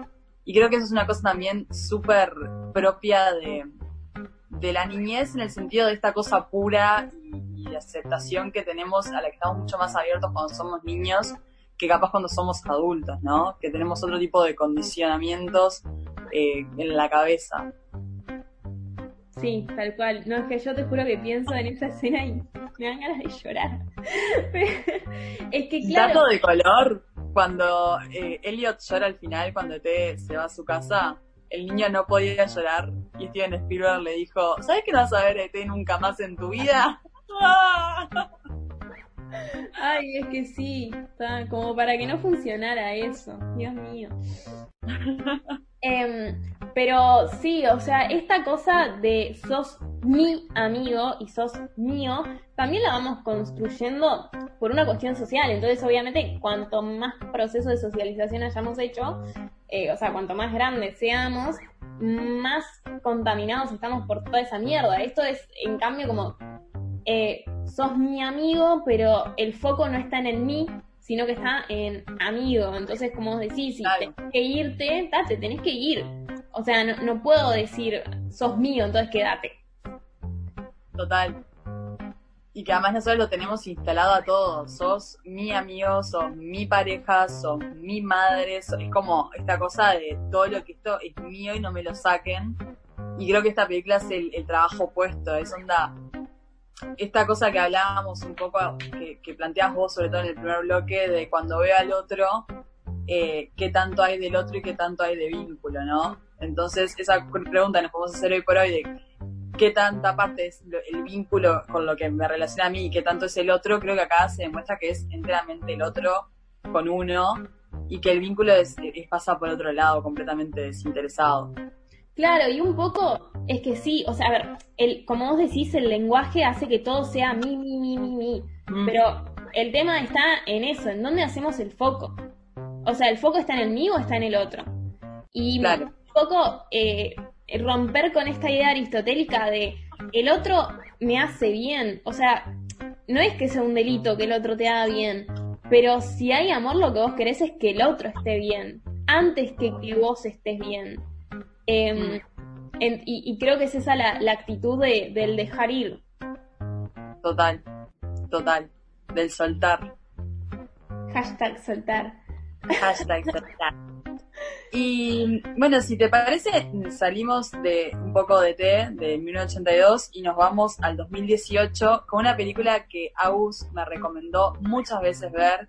Y yo siempre, porque estaba un poco mi, mi, semana está muy organizada en temas de películas con respecto al próximo, al próximo tema, entonces no podía meterla a veces ahí, pero ahora para este tema vino especial, que es Vendrán lluvias suaves.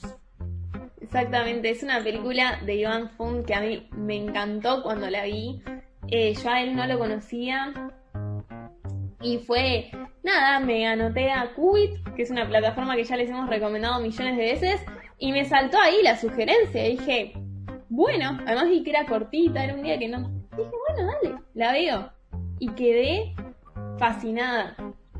Está basada en un cuento de Ray Bradbury del mismo nombre y, y bueno, eh, trata de...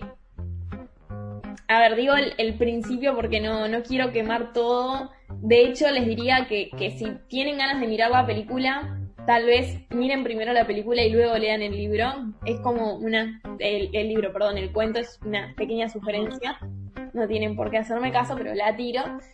Em, y lo que sucede es que un día los niños se despiertan y sus padres no. ¿Y qué pasó? Que los adultos del mundo, se da a entender, no se pueden despertar. Se quedaron dormidos. O sea, no es que se murieron, no es que nada, simplemente no despiertan. Entonces están los niños, o sea, solos, entre ellos. Y se empieza a dar una cuestión de, bueno, nada, siguen sin, pasan los días, siguen sin despertarse, ¿qué hacemos? Entonces se embarcan en esta aventura de básicamente ver qué carajo podemos hacer y, y bueno, salen de la casa en busca de, ni siquiera ellos saben qué, un poco también esta inocencia infantil, ¿no? De, de bueno, nada, eh, no, hay nada que hacer, salgamos a ver qué onda. Y se empiezan a encontrar con que no es que son solo los padres de su casa, sino que los adultos de todos lados se quedaron dormidos y se van encontrando con otros niños que están en la misma y que ya no saben qué hacer, ¿no? Eh, entonces empiezan a generar como una comunidad de niños. Eh, además que, claro, ahora que, que, pienso, el primer motivo para salir es que una sospecha que capaz pasó con más gente, con más adultos, y que en ese caso su hermanito estaría solo en su mm. casa. Entonces se desespera y dice, no, no, tenemos que ir a buscar a mi hermanito porque ella justo se había quedado a dormir en lo de estos amigos, tenemos que ir a buscarlo, tenemos que ir a buscarlo. Entonces dicen, bueno, ta, vamos. y ahí es cuando empieza todo esto, pero que, que es una mezcla de esto, del objetivo de ir a buscar al hermanito, que además vive súper lejos y, obviamente no pueden ir en auto porque son nenitos, em, con la mezcla de, bueno, está total, o sea, algo hay que hacer, no se despiertan los adultos. y nada, se da algo re lindo entre ellos, también muy comunitario, es, realmente hermosa.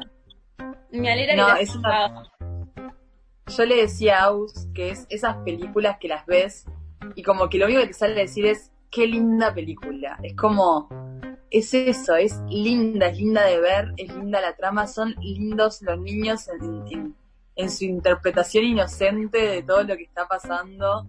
Es re gracioso aparte de ver un poco el, contraste, ¿no? Con, este tema de la sorpresa y de como los primeros instantes también, entre comillas, de libertad, eh, porque no hay adultos cuando de repente se empiezan a dar cuenta de, uy, el mundo no funciona sin estos adultos, o sea, somos niños realmente, tipo, ¿qué hacemos? Eh, entonces, nada, como esta cosa que decías vos de, de, creo que tiene la película muy lindo en cuanto al tema amistad, esta cosa del refugio con el otro, ¿no? O sea, realmente el, el, el, tema de transitar las angustias, los miedos y un poco la desesperación y demás, refugiándose en el otro que también está sintiendo eso y como un poco el apoyo constante, me parece, me parece una cosa re linda de verla, sobre todo en niños. Sí, total. Es que claro, todo lo que se empieza a generar entre ellos tiene que ver con que se realizó el mayor sueño de todo niño, pero al mismo tiempo el peor de los miedos. O sea, es un sueño y una pesadilla a la vez, ¿no? Porque como vos decís, los primeros días es eh, una libertad ansiada y a medida que pasa el tiempo es una pesadilla terrible, o sea, es el mayor desamparo del universo. Entonces, mm. claro, en esta mezcla de, sentimientos internos se, refugian, como vos decís, el uno en el otro. Y bueno, es una película que em, a nivel estético, sobre todo, eh, remite mucho a, Cuenta conmigo, que es, me parece, una película así muy conocida, o por lo menos en comparación a esta sí es mucho más conocida. Sí, Stand By Me para mí es el, creo que es el emblema de película justamente de niños. Eh, creo que incluso muchas películas que vinieron después eh, toman muchos elementos de Stand By Me. Eh, que nada, también es una historia de niños con un montón de problemas familiares, un montón de, como déficits de atención y amor que se embarcan en propia aventura eh, y eh, para mí es una película también bellísima en eso, ¿no? En cuando estás tan desamparado en tu área, ya sos un niño y no tenés capacidad de respuesta ante un montón de cosas, como eh, tu grupo de amigos pasa a ser un poco este sustento y este apoyo y este lugar también un poco de, refugio y de aventura al mismo tiempo. y también creo que, sin entrar en muchos detalles, ahora que estamos hablando de esto, ¿no? De, de ET, de Vendrán Lluvias Suaves, Stand By Me, no podemos obviar mencionar también que, por ejemplo, en Netflix eh, salió Stranger Things, que bueno, es una serie obviamente que toma un montón de recursos de, de películas de los 80, sobre todo, y de la cultura de los 80, pero que tiene un poco esta cosa también de los niños y el punto de vista de los niños en la aventura cuando los adultos en general no les prestan atención no les dan tanta eh, bolilla con eh, cuando ellos plantean cosas como, no sé, bueno, tenemos otra dimensión paralela que corremos peligro, no sé qué, que son estas cosas que cuando los, esos adultos decís, así, ah, dale, ya te vimos, qué lindo. Que en realidad es esta cosa de, bueno, si el adulto no está, estoy yo como niño y juntos un poco vemos cómo lo vamos resolviendo. Sí, sí, total. Es que es una gran angustia infantil, que no te crean. Eh, entonces sí, eh, tus amigos ahí son el refugio frente al mundo adulto que necesitas y que en el fondo sabes que necesitas, pero que no que no, hay un montón de motivos que hacen que no te guste porque no te entienden. Eh, hay, yo creo que una gran incomprensión hacia todo lo que es la infancia, como nos vamos olvidando y, y, y, muchas veces eh, de pronto no estás en contacto con niñes y demás. Entonces eh, se empieza a generar como todo un adultocentrismo que, que los niños lo sufren, o sea, porque lo sienten, incluso aunque no lo puedan describir. Em, bueno, y para cerrar, sí, todo lo que es eh, la amistad en la infancia, una bobada que me quedó por decir que no sé, es para saber tu opinión simplemente, que pese a que, que, no lo sé, no lo puedo comprobar, sospecho que Iván Fant, que es un gran fan de Steven Spielberg, o sea, creo que cualquier cineasta es fan de Spielberg, pero eh, en la película esa al menos se, se refleja un Spielbergcito ahí como algunas cosas. Sí, hay una, hay una influencia re grande eh, que se nota en, yo creo que es en el tratamiento de la historia, sobre todo, eh, porque aparte Spielberg no solo tiene T, tiene como otras cosas también con donde los niños son un poco protagonistas. Pero al mismo tiempo, nada, hay como planitos y como ciertas cosas que, que para mí ves el sello Spielberg. Sí. Estoy re de acuerdo, sí. Aparte me pasó que justo vi ET y Vendrán Lluvias Suaves medias juntas y fue como que encontraba similitudes porque tenías un registro muy parecido. Claro. Muy bien, me alegra que estemos de acuerdo. bueno, y pasamos a lo que es eh, entonces la amistad en la adolescencia. Em, que tenemos una película que a Bere le gusta muchísimo. O sea, a mí también me gusta, pero a Bere le gusta un montón. ¿Cuál es, Bere? Es eh, Good Will Hunting, que es una película del 97 de Gus Van Sant, escrita por Matt Damon y Ben Affleck eh, que creo que también es una película que la han visto mucho. En Netflix está, eh, la traducción es Mente Indomable. Eh, y creo que acá también el tratamiento de, la historia, bueno, es un, es un joven que está bastante desamparado, no tiene familia además, pero tiene un, talento muy grande para lo que es lo, la matemática. Trabaja limpiando en una universidad y termina resolviendo un problema matemático muy interesante. Entonces, por un lado le quieren dar una beca, pero por otro lado también eh, él empieza a tener eh, ciertas sesiones de terapia para, para, bueno, para tener como ahí un cierto respaldo. Y ahí es donde entra el personaje de Robin Williams, que, es su psicólogo. Y ahí, eh, bueno, creo que esta película hace un muy buen trabajo en no solo mostrar eh, la amistad entre justamente el personaje de Matt Damon y sus amigos, que está Ben Affleck, Casey Affleck y, varios de, los actores que hoy por hoy son bastante conocidos. Eh, y esta cosa a veces también de, creo que diferente a las películas de niños, de la incomprensión a veces cuando sos un poco más grande, un poco más adolescente, entre los problemas que tiene uno y los problemas que tiene el otro, porque hay un egocentrismo muy grande también en la adolescencia, ¿no? Son mis problemas y mis problemas son todo. Pero también se plantea una cosa muy linda en el vínculo entre el psicólogo y el, adolescente, en donde no sé si llega a haber una amistad, pero sí llega a haber un cariño muy grande y una camaradería muy grande eh, y un apoyo eh, emocional que, supera como las, barreras ahí del, psicoanálisis per se. Eh, entonces, nada, para mí es una película que hace un, tratamiento muy lindo en, en, todo lo que es las relaciones humanas, porque también él tiene un conflicto con una novia, entonces me parece que esta cosa de cuestiona mucho esta cosa de en un vínculo qué tanto le estás teniendo porque te sirve y qué tanto le estás teniendo porque estás eligiendo, básicamente. Sí, eh, es que yo creo que hay amistad en, en todos los vínculos que se plantean, porque yo creo que con su psicólogo tiene una amistad, eh, sobre todo si consideramos lo que él está diciéndole a su clase, porque además, o sea, además de ser psicólogo es profesor de psicología, y um, él, o sea, una de la escena con la que lo presentan justamente, él está diciéndoles que tenés que básicamente ser amigo de tu paciente. O sea, que además se usa la palabra cliente, que es muy fuerte. Eh, a mí me parece que, que en el guion quisieron como meterle un palito a, a lo que es el psicoanálisis, que me parece muy inteligente, em, como muy sutil pero bien dado. Em, y, o la terapia en general, ¿no? Pero como que sí, o sea, tenés que tener una confianza para que el otro se abre, ¿no? No, no puede ser una cuestión como de irte a confesar a la iglesia, ¿no? Tiene que haber como un vínculo.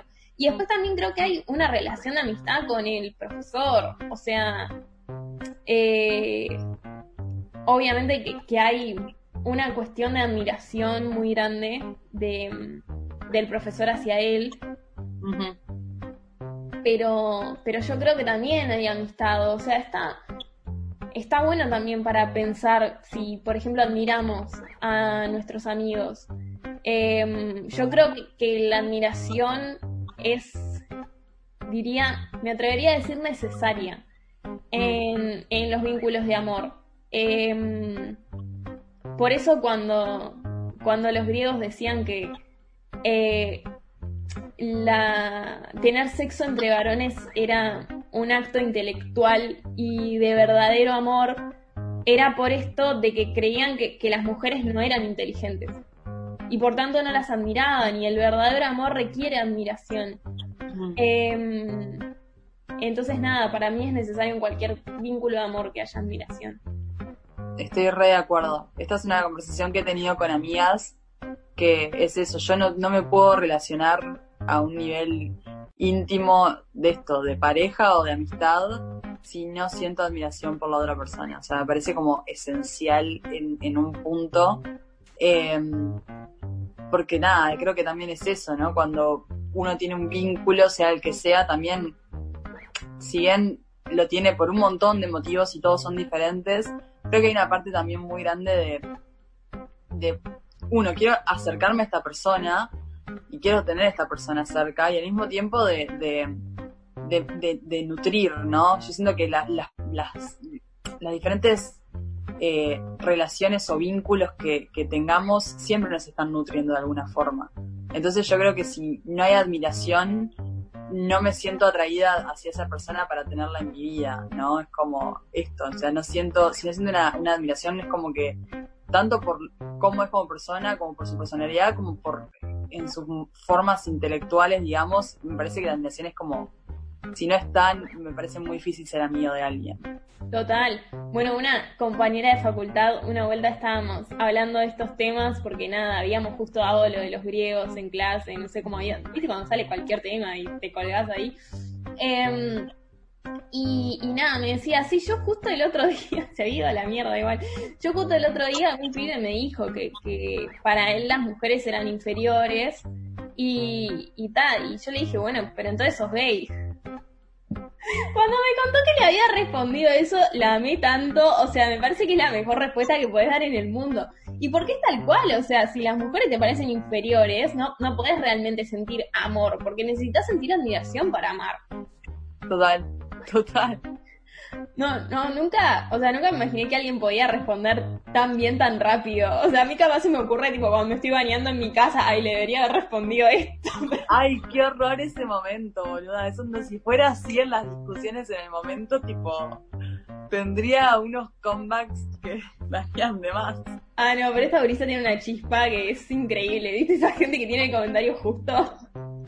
Así que nada. Me encanta. La queremos. Le mandamos un beso. Ojalá nos esté escuchando. eh, la otra película que tenemos. Eh, nada, para traer el cine nacional, carajo.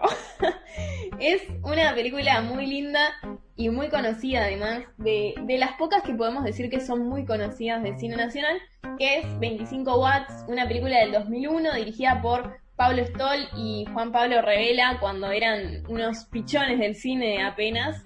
Em, y, y, bueno, eh, básicamente es, eh, le decía hoy a Bere, no hay película más uruguaya que 25 watts, porque no solamente que es eh, la amistad entre varones, sino la amistad entre varones uruguayos.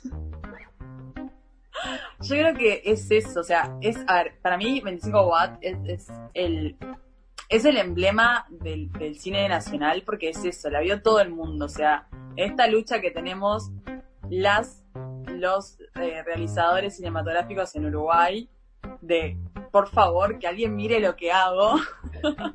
Creo que 25 Watts se lleva el premio a ser esa película que marcó realmente eh, un hito en el cine nacional porque la hemos visto todos Em, y lo que tiene es eso, ¿no? No solo la ves y una impronta re uruguaya, sino que el tipo de personajes que tiene y el tipo de vínculos que esos personajes tiene es el uruguayo por excelencia. O sea, son los vínculos para mí uruguayos de varones así tal cual como están representados. O sea, eh, es, para mí es, es una película que voy a hacer incluso una confesión cuando la vi por primera vez, eh, siendo una joven adolescente, estaba en, mi primera mitad de la adolescencia, pareció como que, bueno, no entiendo por qué todo el mundo habla de esta película.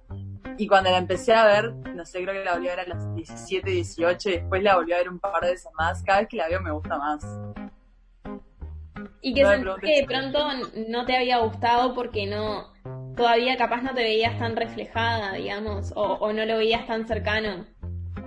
Yo creo que tuvo que ver un poco las dos cosas. Un poco no, me sentía tan cercana capaz al cine ya de por sí, porque no tenía una cultura cinematográfica como la que después fui desarrollando. Y al mismo tiempo no me sentía capaz tan representada por los personajes o por la historia que se estaba contando. Y creo que después eso, cuando empezás a ver un montón de películas y ves 25 watts, es como un poco un mimo al alma, porque es eso, es, es una película súper uruguaya. Entonces la ves y decís, está así, está de más esto. Y también algo que destaco es que es.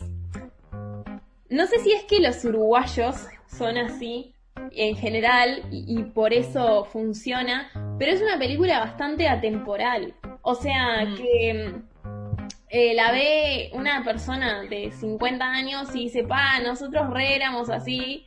Y la ve un pibe ahora y dice, ah, re soy así. y sigue funcionando. O sea, obviamente no, no, no tenemos tipo, ah, yo qué sé, los celulares y eso que obviamente las redes y demás que cambiaron un montón de cosas, pero esto de la chela en la esquina se, eh, es como que en Uruguay pasan los años y, sigue existiendo la chela en la esquina, es impresionante. Y eso hace que la película cobre una temporalidad que tiene que ver con nuestra propia cultura. Sí, total. Yo no sé si alguien de otro país ve 25 watts y le llega tanto como nos llega a nosotros. Porque creo que tiene eso, tiene la cotidianidad de la cultura uruguaya. Eh, y nada, también un abrazo y un beso a Daniel Hendler, que ahí era un pichón también de actor, que es para mí es un gran actor uruguayo que tenemos. Yo a mí me encanta Hendler, lo adoro a Hendler, y cada vez que lo veo es como que lo veo tan chiquito que no lo puedo creer, te juro. Sí, obvio. Sí, y eso que no, que no fue hace tanto, tanto, pero, pero la evolución que, que hubo, o sea, como que esta película hizo que se despegaran muchas figuras. Eh, y, y, marcó una diferencia además en el cine nacional, porque fue eh, reivindicar una, una forma de hacer cine, eh, bien esta cuestión costumbrista eh, creo que, de ahí es que sale la idea de que ah, en el cine uruguayo no pasa nada, porque como, como es un enfoque costumbrista y tan poco eh, frecuente en otros cines, sobre todo en el hollywoodense, ni que hablar, em, bueno, nada, marcó también una forma de hacer cine acá. O sea, de hecho, decirle a Stoll, por ejemplo, cine de género, es decir una mala palabra. Eh, mm. para él, ¿no? y ahora es una figura muy importante. Eh, entonces, nada, marcó mucho en todo sentido. Sí, es una antes y un después, es innegable eso. Em, y bueno, y en esta cosa capaz de seguir avanzando, pues ya pasamos un poco por la niñez, por la adolescencia, nos vamos capaz a relatos más adultos o jóvenes adultos por lo menos, y hablamos un poquito de eh, Telma y Luis, que sí es una película de 1991, que para mí, yo la vi adolescente y hasta el día de hoy también me encanta, eh, porque siento que hay como una cosa, a ver, es la historia de, dos mujeres, una em, que tiene una pareja como bastante eh, tóxica, bastante machirulis, eh, su, su pareja, me encanta decir machirulis, eh, que tiene una relación ahí muy conflictiva y otro personaje con el que eh, lo único que desea también un poco en, todo su descontrol es que su pareja, su pareja le diga que se quiere casar con ella.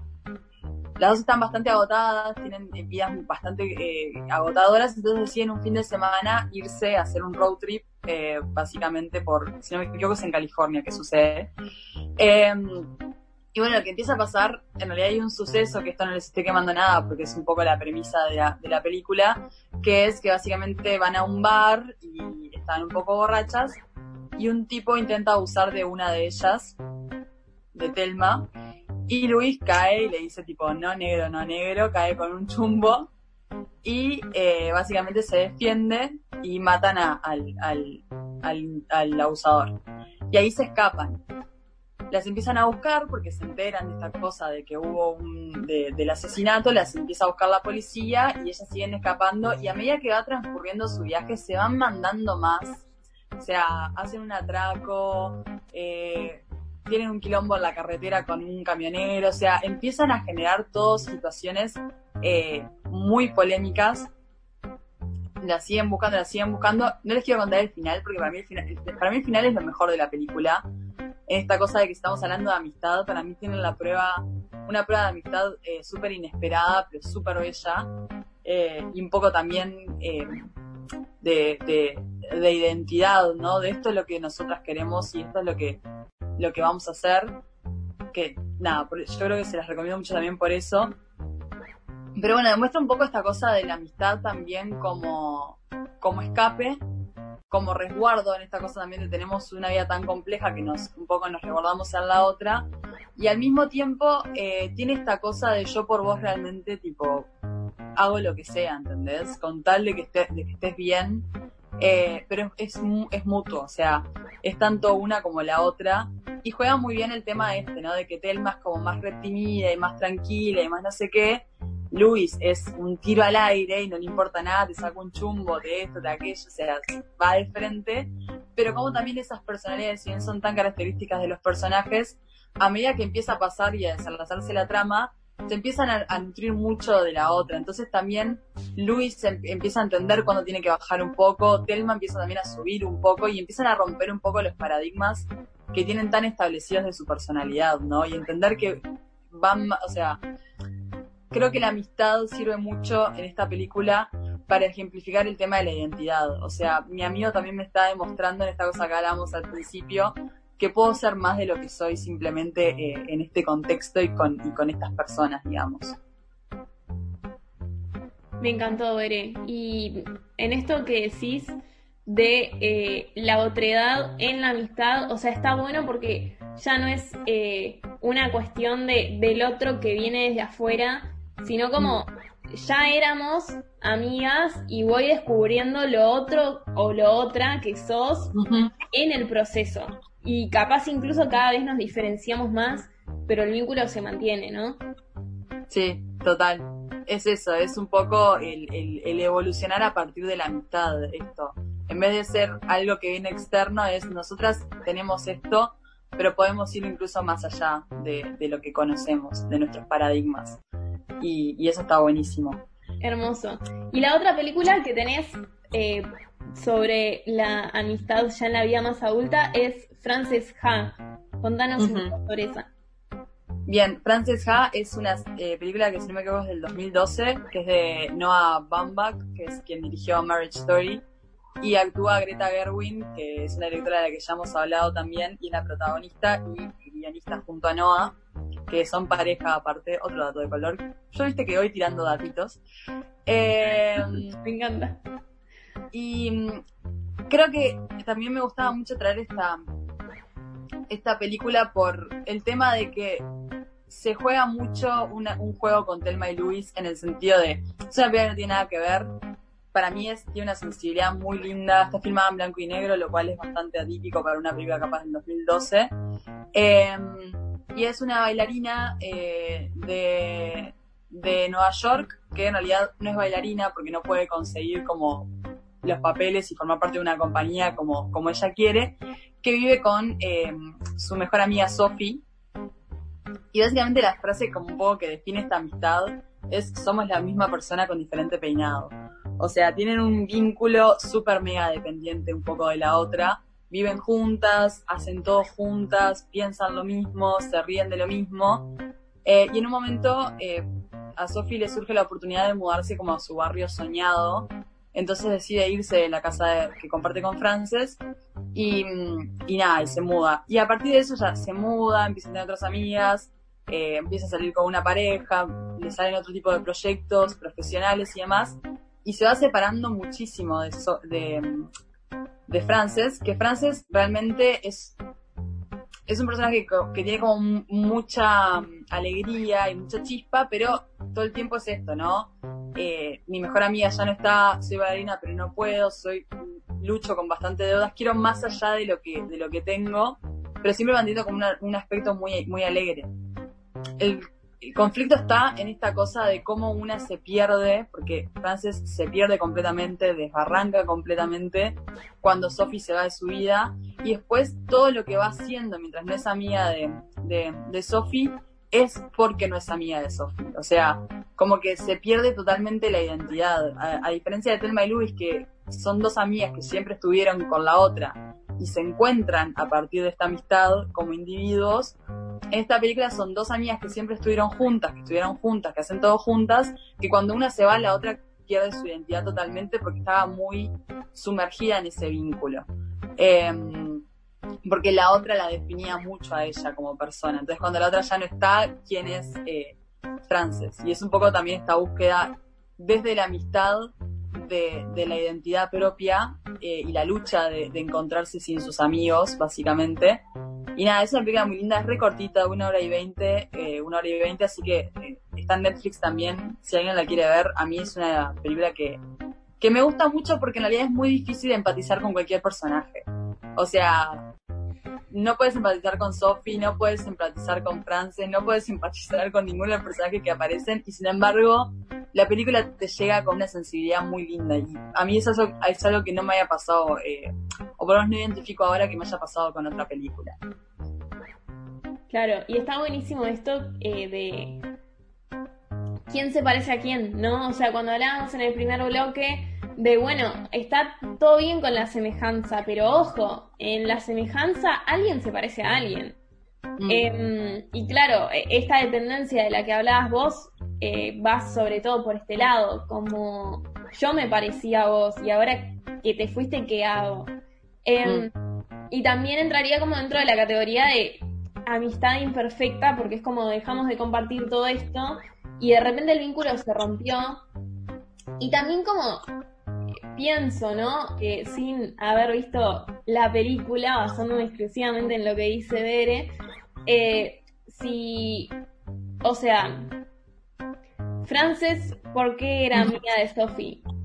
¿Porque le servía a ella o por amor? O sea, pensándolo en el sentido de, si yo por alguna cuestión de la vida. No veo a, a una amiga más, o no mantengo un contacto fluido con ella, eh, habría como una, o sea, realmente podemos decir que se terminó la amistad simplemente porque se terminó esa constancia en el vínculo, porque la amistad perfecta, digamos, sería como un no importa que no estemos hablando, no importa que no hablemos nunca más. Eh, sigue habiendo una amistad, ¿por qué dejaría de haberla? Porque si deja de haberla porque era útil para mí, entonces nunca lo hubo. Obvio. Yo creo que en realidad es. Eh, Frances es eh, muy. Esto, eh, eh, tiene un amor como desmedido por Sophie, pero claramente. Claramente. Eh, Sophie la definía como persona, o sea, Sophie la complementaba a un punto que ella no tenía que cuestionarse nada porque sabía que, que un poco estaba definida por esto, ¿no? Ellas estudian juntas eh, y, y medio que compartieron toda la vida juntas.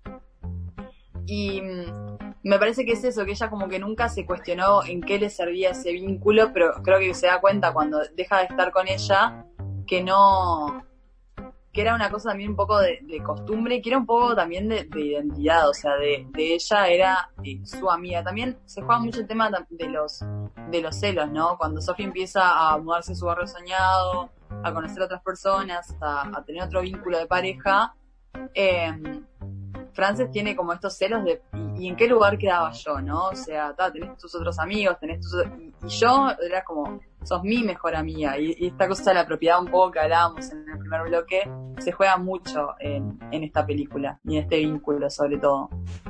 Por eso también no terminan de empatizar con ninguna, porque una se va y no le importa a la otra y la otra se pone eh, celosa por todo lo que hace por lo que hace Sofía, entonces tipo, ta, vos sos una dependiente y vos sos una egocéntrica, es como no hay, eh, un- nunca vas a empatizar con ninguna de las dos, pero sin embargo te- la película para mí tiene eso, es como que las entendés también. Eh, entonces está, está muy buena, es muy linda. Ahí va. Bueno, y esto que decías del blanco y negro también me hizo pensar que el blanco, o sea, por más obvio que sea, eh, el blanco y negro para este tipo de temas, que lo usa 25 watts también, también Ujú. contribuye a hacerlo atemporal. Eh, o sea, sumándole a que la amistad es un tema que es atemporal porque es muy humano, eh, darle esta estética también contribuye a hacerlo eh, atravesar tantas generaciones y como que trascienda eso, ¿no? Esa barrera que siempre está. Sí, Bueno, y para cerrar lo, este bloque y también lo que es la amistad en la vida adulta, además acá es adulta adulta, es, tenemos la Odisea de los Giles, que es una película excelente. Eh, salió el año pasado, eh, dirigida por Sebastián Morenstein, una película argentina, y mm, bueno, en la que actúa Darín. Es imposible hablar de una película de Darín sin mencionar actúa Darín. Y actúa el chino Darín. Toda la familia Darín. y mm, la verdad es que es excelente. Eh, se contextualiza en lo que fue la crisis de 2001 de Argentina. Y todo empieza porque, como cualquier inocente y tanta gente hizo, eh, Darín va y deposita ahorros, eh, inversiones que hicieron un montón de conocidos son en ese momento, no son amigos todavía, y que, le, y que bueno, él quería hacer, instalar una especie de granero y logró convencer a un montón de gente para que invirtiera plata en eso. Em, y, y bueno, va y la deposita en el banco. Lo tenía todo en una caja, en una caja selladita que nadie la puede tocar. Y le dicen, no, no, pero si lo invertís, eh, no sé qué, vas a tener un montón de intereses y bueno, lo convencen. Resulta que al día siguiente, o sea, todo esto claramente una jugarreta sucísima del banco, y al día siguiente colapsa todo el sistema bancario. Eh, no tienen plata.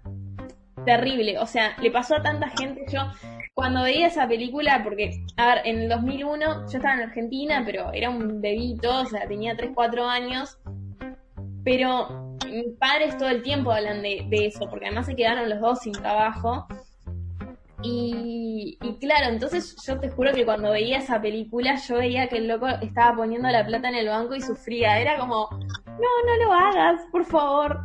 Y bueno, eh, si bien hay una excepción de uno que, que es, eh, nada, es un sorete y va y le dice todo a Darín cuando le cuenta que, que perdió la plata. Eh, hay uno que, o sea, que lo amenaza todo, está re loco, y que ahí sale la esposa con un chumbo, buenísima esa escena. y lo echa a la mierda, tipo, andate, soltá a mi marido, estúpido. Pero salvo él, todos los demás son súper comprensivos porque en realidad con lo que están enojados es con los bancos. Que, o sea, focalizan el enojo donde hay que focalizarlo. Y forman, eh, o sea, se unen para hacer todo un plan para asaltar la bóveda de uno de estos soretes culpables de toda esta crisis y se empiezan a generar unos vínculos, o sea, además de que es todo ridículo, vos no puede ser que, esto esté, o sea, que alguien esté haciendo esta línea de razonamiento. Es como que tiene una actitud re anarco, pero a la vez hay como una justicia social, tipo, o sea, robamos todo, pero nos quedamos con lo que es nuestro y el resto lo repartimos. se, ponen en rol re Robin Hood comunitario y tal, y además, o sea, cada personaje tiene o sea, viste que son súper distintos, ¿no? Y, eso los hace súper graciosos cuando están conversando y planificando entre todos. Y se empieza a dar toda una situación que creo que parte de esta base que vos habías usado esta palabra de camaradería y creo que, que eh, es de ahí que surge todo. Pero yo creo que la cuestión de la amistad se detecta en que cuando termina todo este plan, o sea, cuando ya se terminó, sigue manteniéndose el vínculo entre ellos. y, eso habla de que se formó una amistad.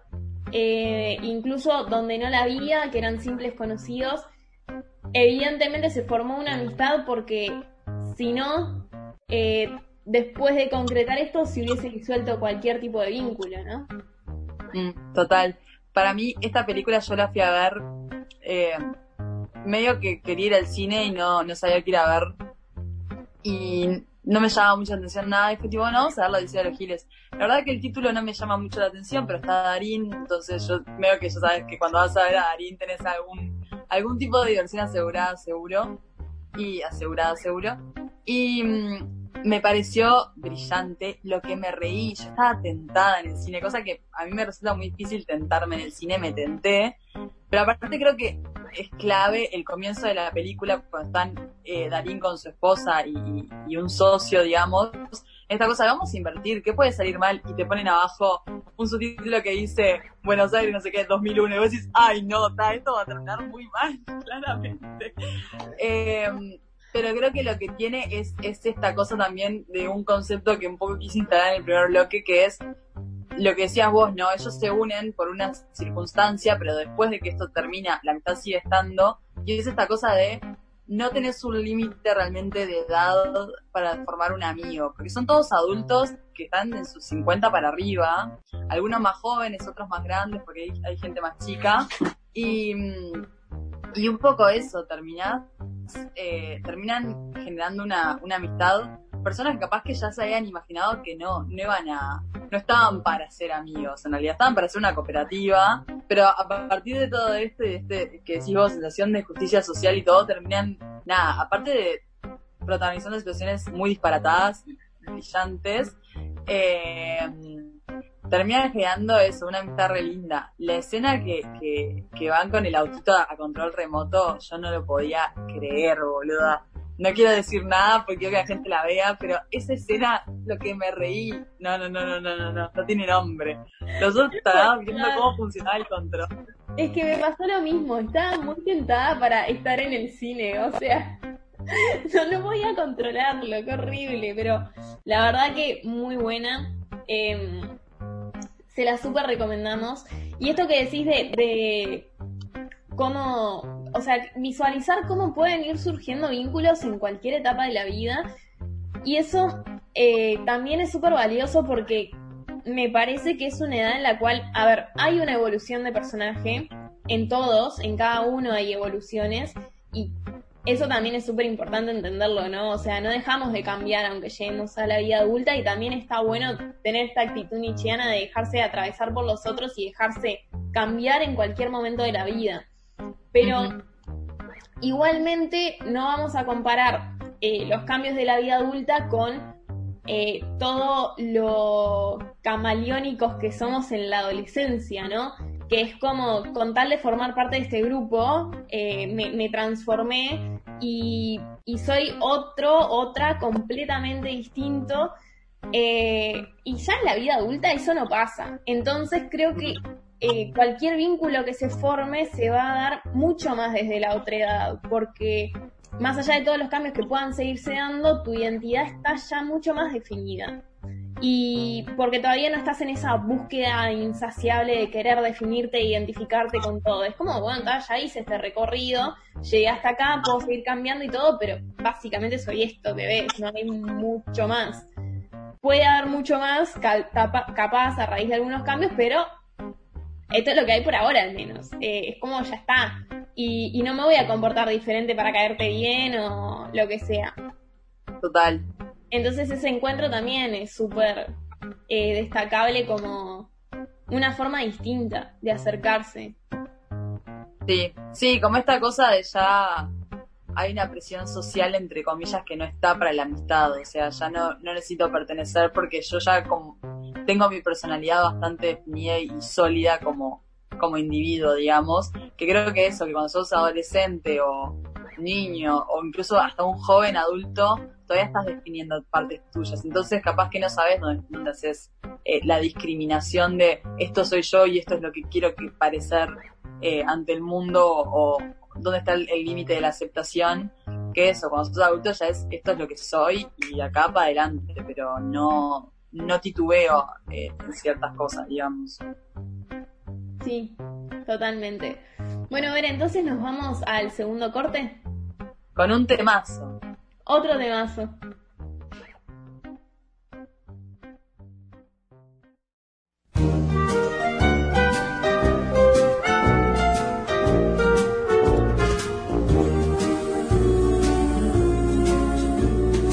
Yo soy tu amigo fiel.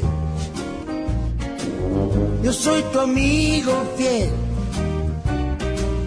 Y si un día Tú te encuentras lejos, muy lejos de tu lindo hogar.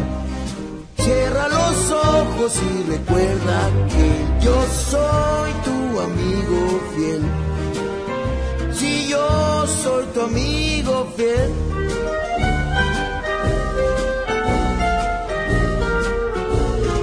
Yo soy tu amigo fiel. Yo soy tu amigo fiel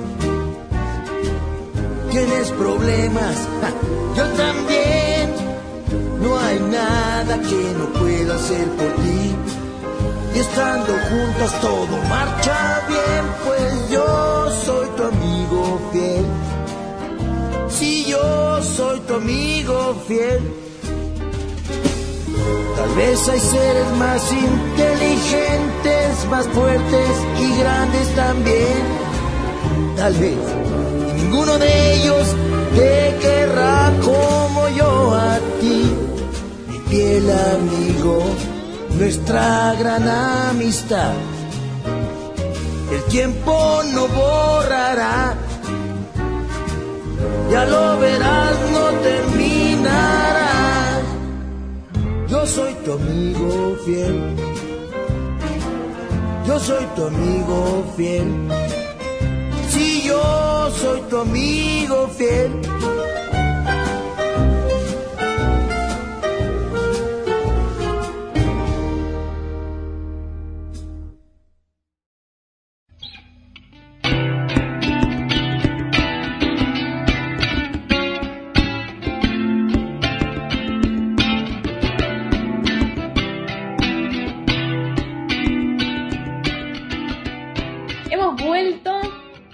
Esta hermosa canción que todos conocemos muy bien.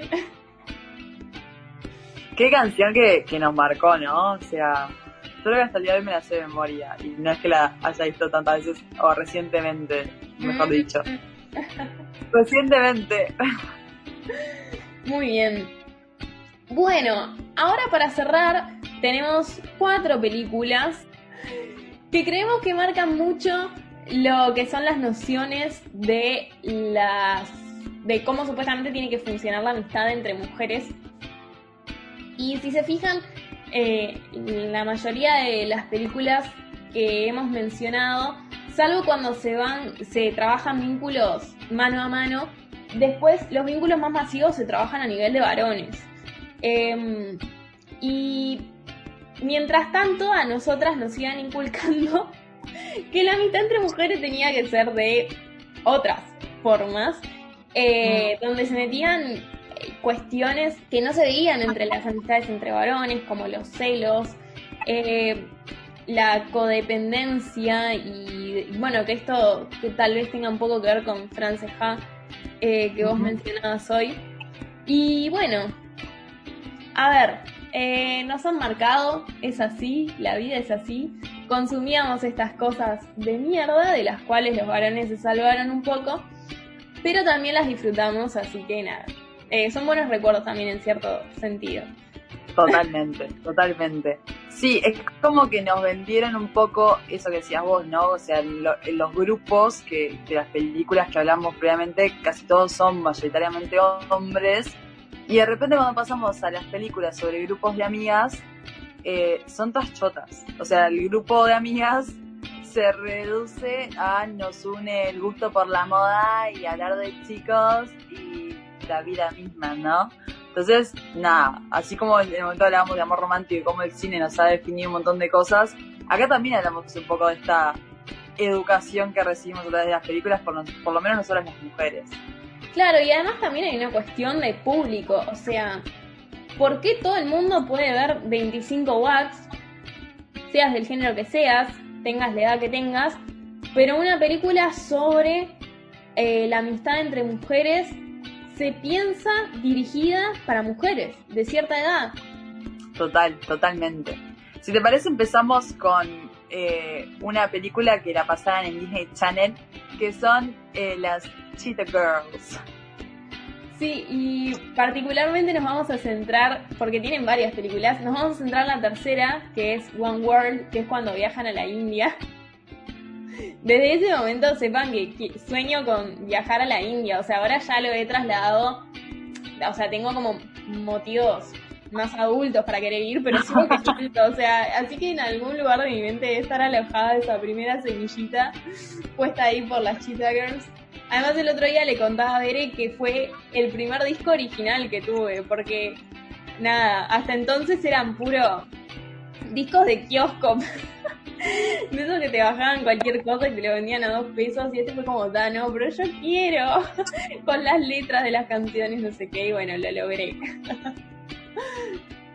Qué hermoso, qué hermoso. Bueno, nada, es una película que, eso, ya para de entrada decirle que es Disney Channel y que sus protagonistas son adolescentes, eh, que bueno, tienen este como grupo de, bueno, en esta, incluso en la tercera falta una que estuvo en las otras dos primeras, que la ve que la rajaron, le dijeron, chau, gracias, un gusto, que se repita muy rico todo. Y, y bueno, nada, es este grupo de amigas que si, si lo vemos, ¿qué, ¿qué las unía a las Cheetah Girls? Que hacían música juntas y que les gustaba la ropa.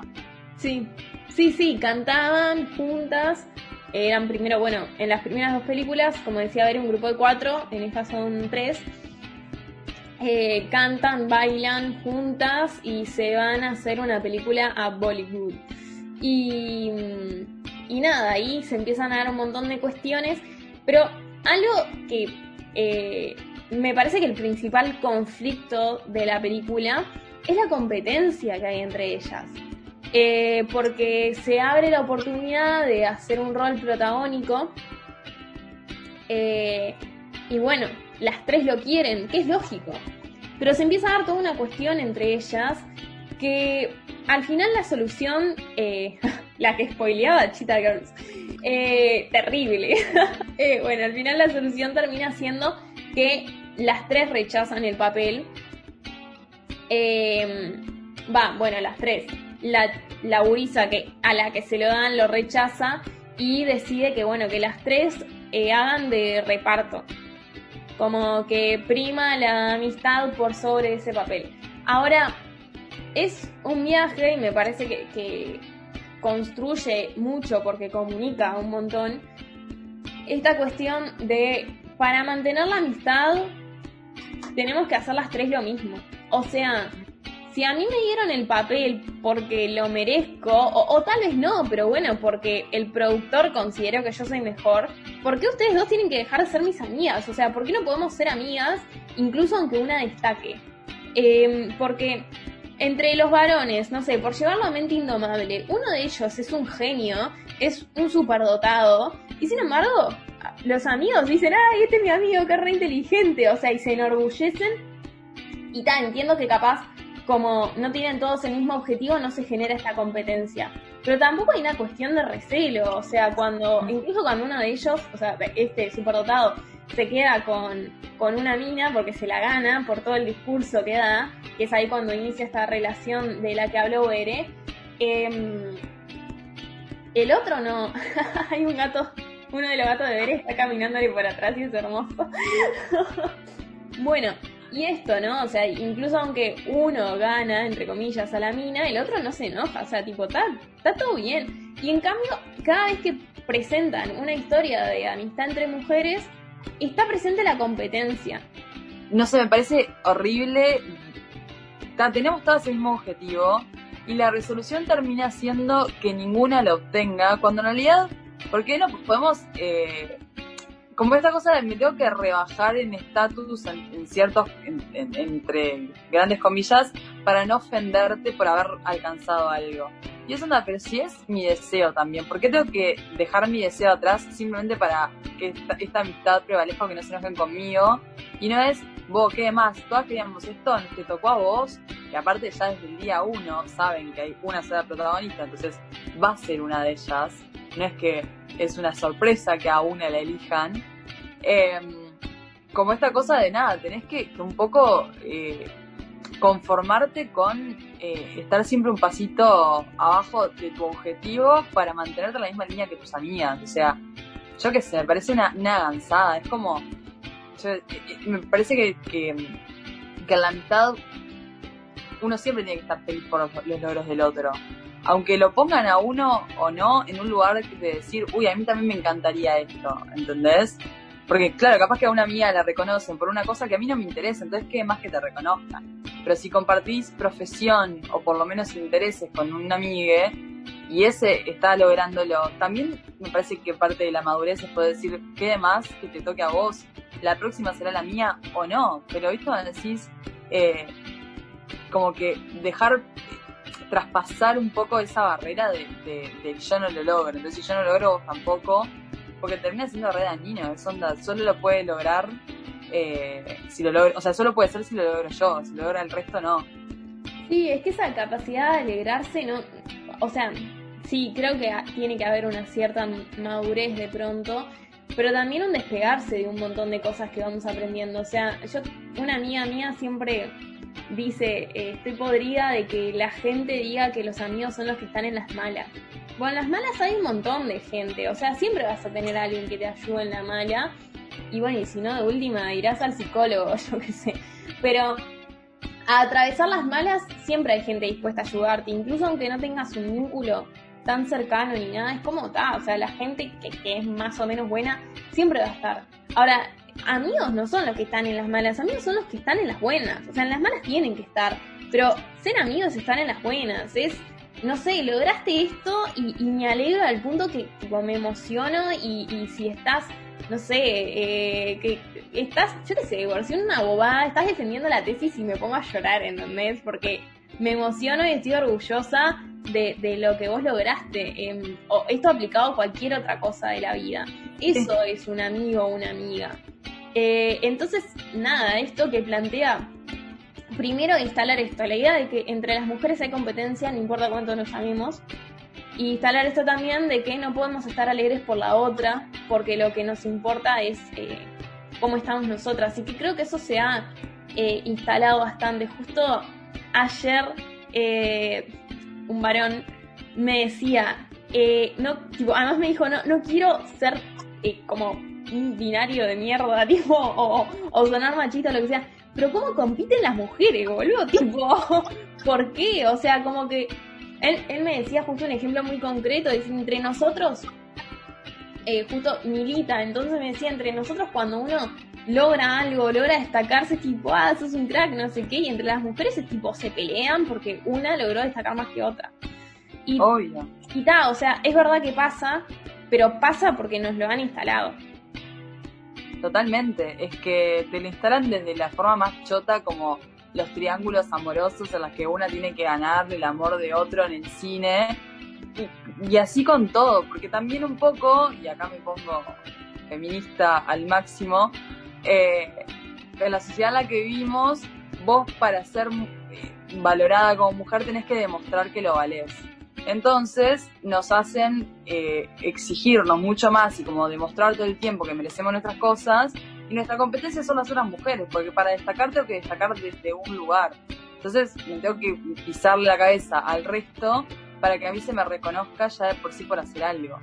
Eh, y bueno, y creo que eso es lo nocivo de esta película, que es una película para niñas y adolescentes que te está diciendo tipo a tus o sea, con tus amigas competís. Y creo que también un poco la, la, la deconstrucción que estamos haciendo hoy por hoy a nivel social eh, es esta cosa de, de, las mujeres son mis pares y mis amigas son mis pares y no son mi competencia. Eh, entonces, nada, es como. Obviamente es una película bastante vieja y todo lo que quieras, pero plantea una idea de la amistad como muy nociva, sobre todo que sea entre mujeres, ¿no?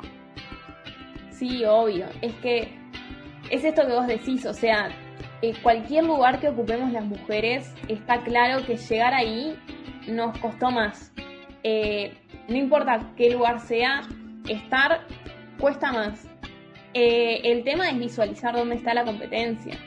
Em, porque es algo también de lo que al final nos quedamos hablando ayer cuando me planteaba esto. O sea, nos acostumbramos a competir porque nos cuesta mucho llegar a los lugares.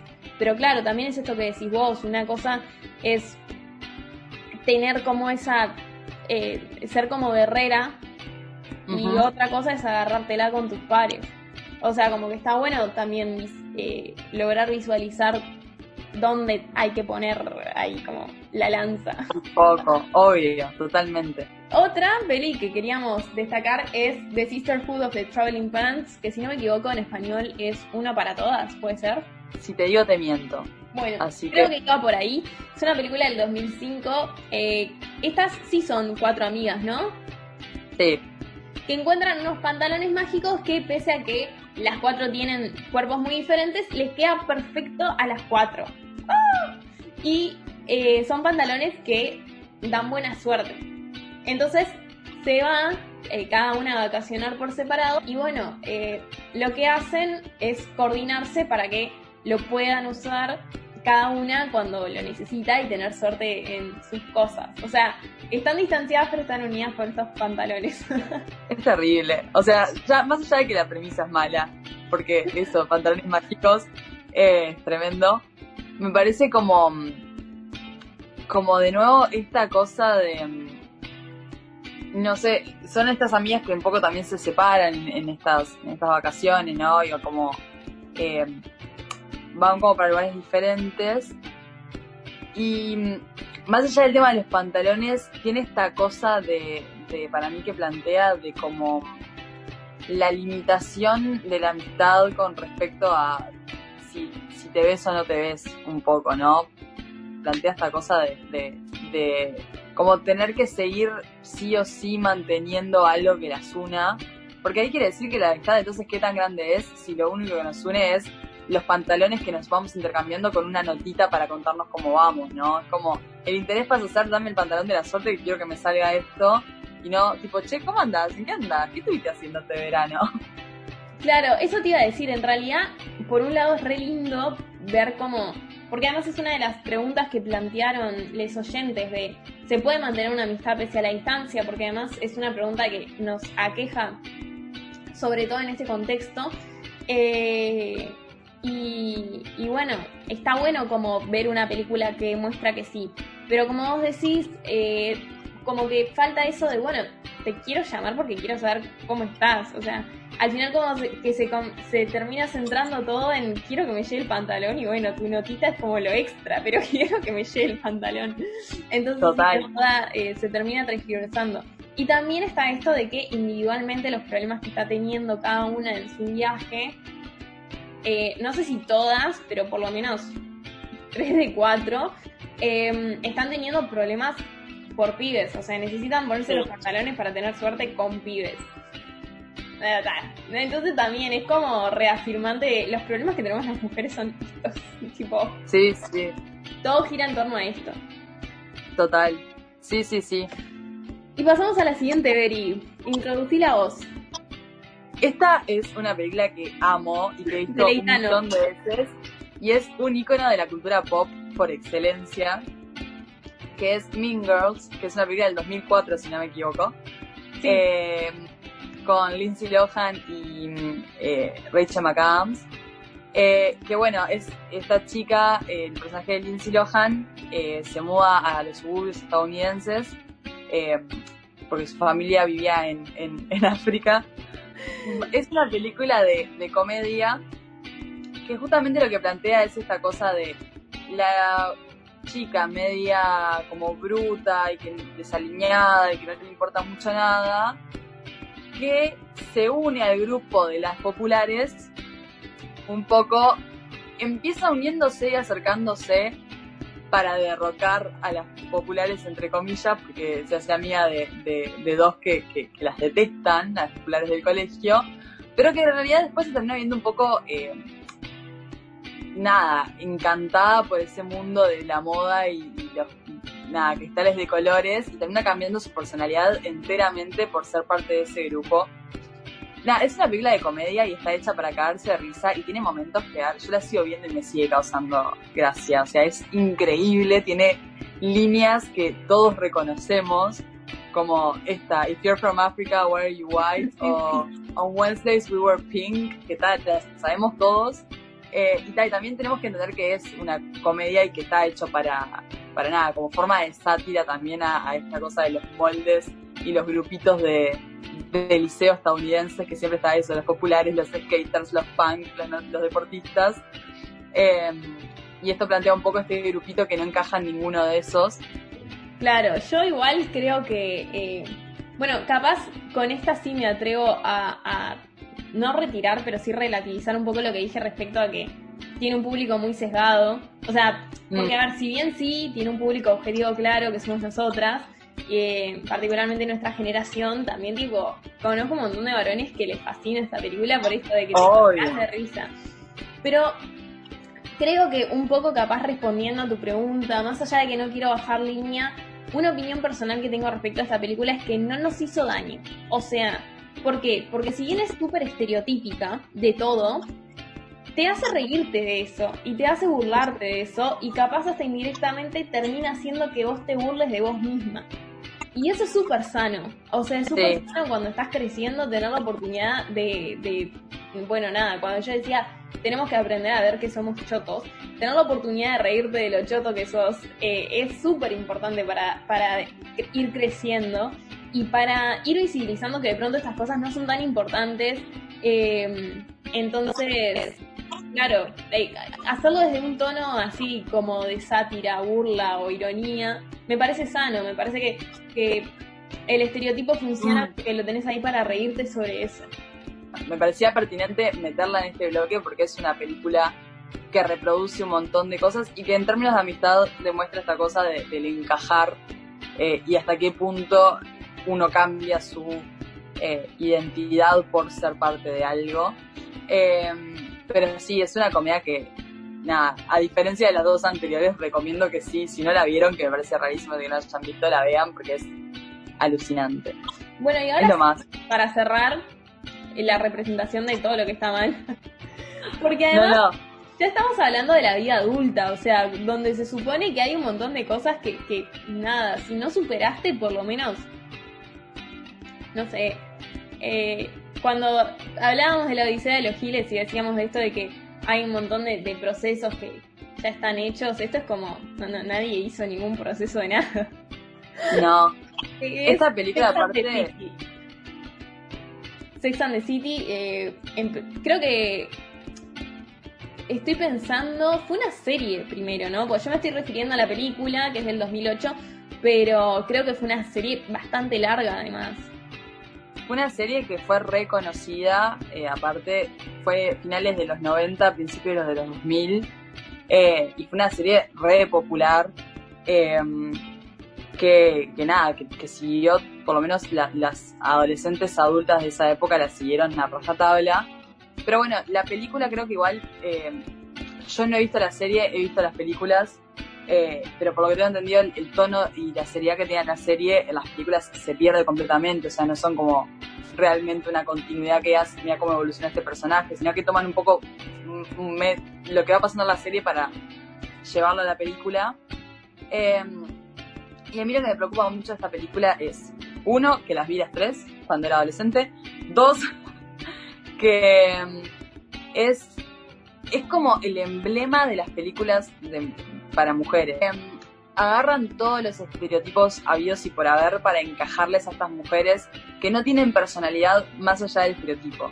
Está la que eso, solo le importa la moda y tener el apartamento con cuartos especiales para sus zapatos y sus camperas y sus vestidos. La que lo único que le importa es coger a la primera cosa que se muera, que se muera, que se mueva. Necrofilia.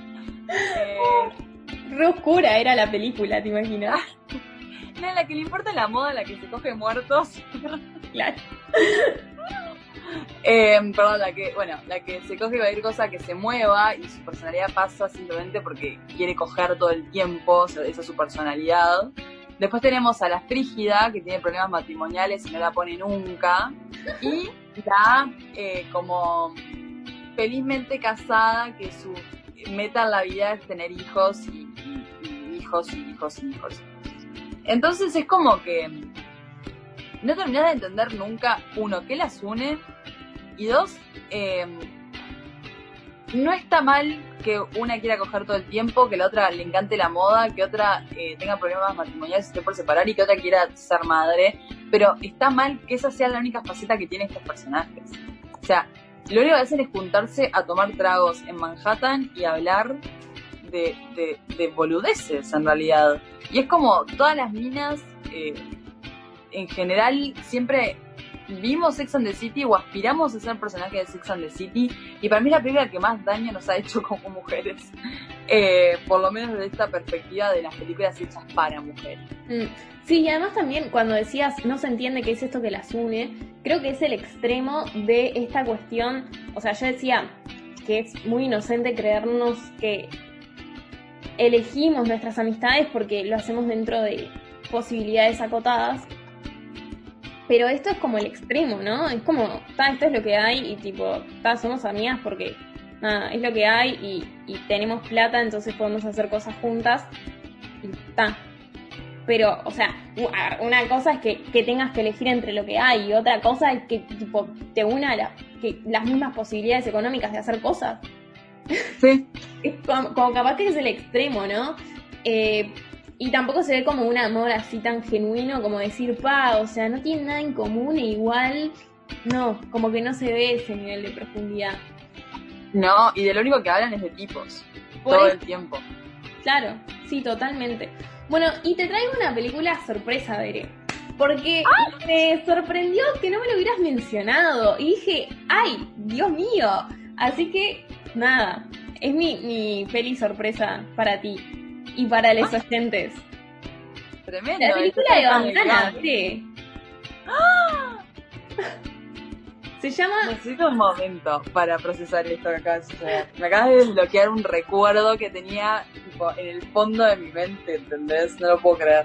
Claro, se llama Vivir Intentando, es una película del 2003, eh, que bueno, nada, es de bandana, esta banda que surge de la televisión y que es hermosa. y viene temones. Y nada, la verdad que hay que decirlo, la película es buenísima. Yo la yo vivía en Argentina todavía, pero la vi en el cine acá en Uruguay. Estaba de vacaciones y se estrenó Bandana y dije, vamos al cine. no se negocia. 2003. Yo la fui a ver dos veces al cine. Ay, me Porque encanta. Le pedí, o sea, le pedí a mi madre que me llevara al cine a verla. Yo en ese momento tenía tipo, no sé, seis años. Éramos re Y chiquitos. después me, me acuerdo que convencí a mi padre para ir al cine, mis padres estaban separados ya en ese momento. Y me dijo, ¿qué película querés ver? Bandana. Y me dice, ¿no la viste con tu madre? No, al final vimos otra. Ay, además que obvio que si le decías que sí, igual iban a ir. O sea, ella mintió por las dudas. Ella, actriz desde los seis años, no padre, eso nunca sucedió. Ay, me muero. Bueno, y nada, son estas eh, cinco amigas que tienen un grupo, cantan juntas, eh, con corio, todo muy 2000 eh, muy Britney Spears argentinas.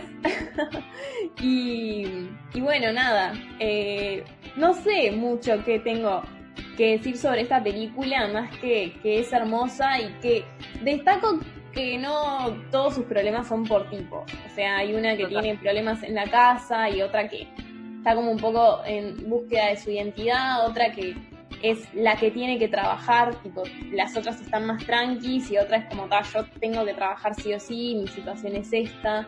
Una sí tiene problemas con un pibe, pero como que no es que todo gire en torno a eso y además se nota que hay tremendo amor entre ellas. Eh, entonces, nada, eso sí lo destaco. Bueno, y con eso un poco cerramos. Capítulo extenso, pero de la amistad, que es un tema que además da para seguir hablando, o sea, bastante nos controlamos. Sí, Eh, pero bueno, eh, nos pueden seguir si quieren en Twitter y en Instagram en arrobas como fílicas, que aparte estamos así, subiendo historias, con encuesta, con preguntas, haciendo hilo en Twitter, así que se están perdiendo de mucho si no nos siguen. ¿Y dónde nos pueden escuchar, Agus? Nos pueden escuchar por nuestros canales de YouTube y Spotify. Todos los domingos por la tarde se van a encontrar con un nuevo episodio. Si activan notificaciones, enseguida se van a enterar, así que les recomendamos que lo hagan. Nos vemos el próximo domingo. Adiós.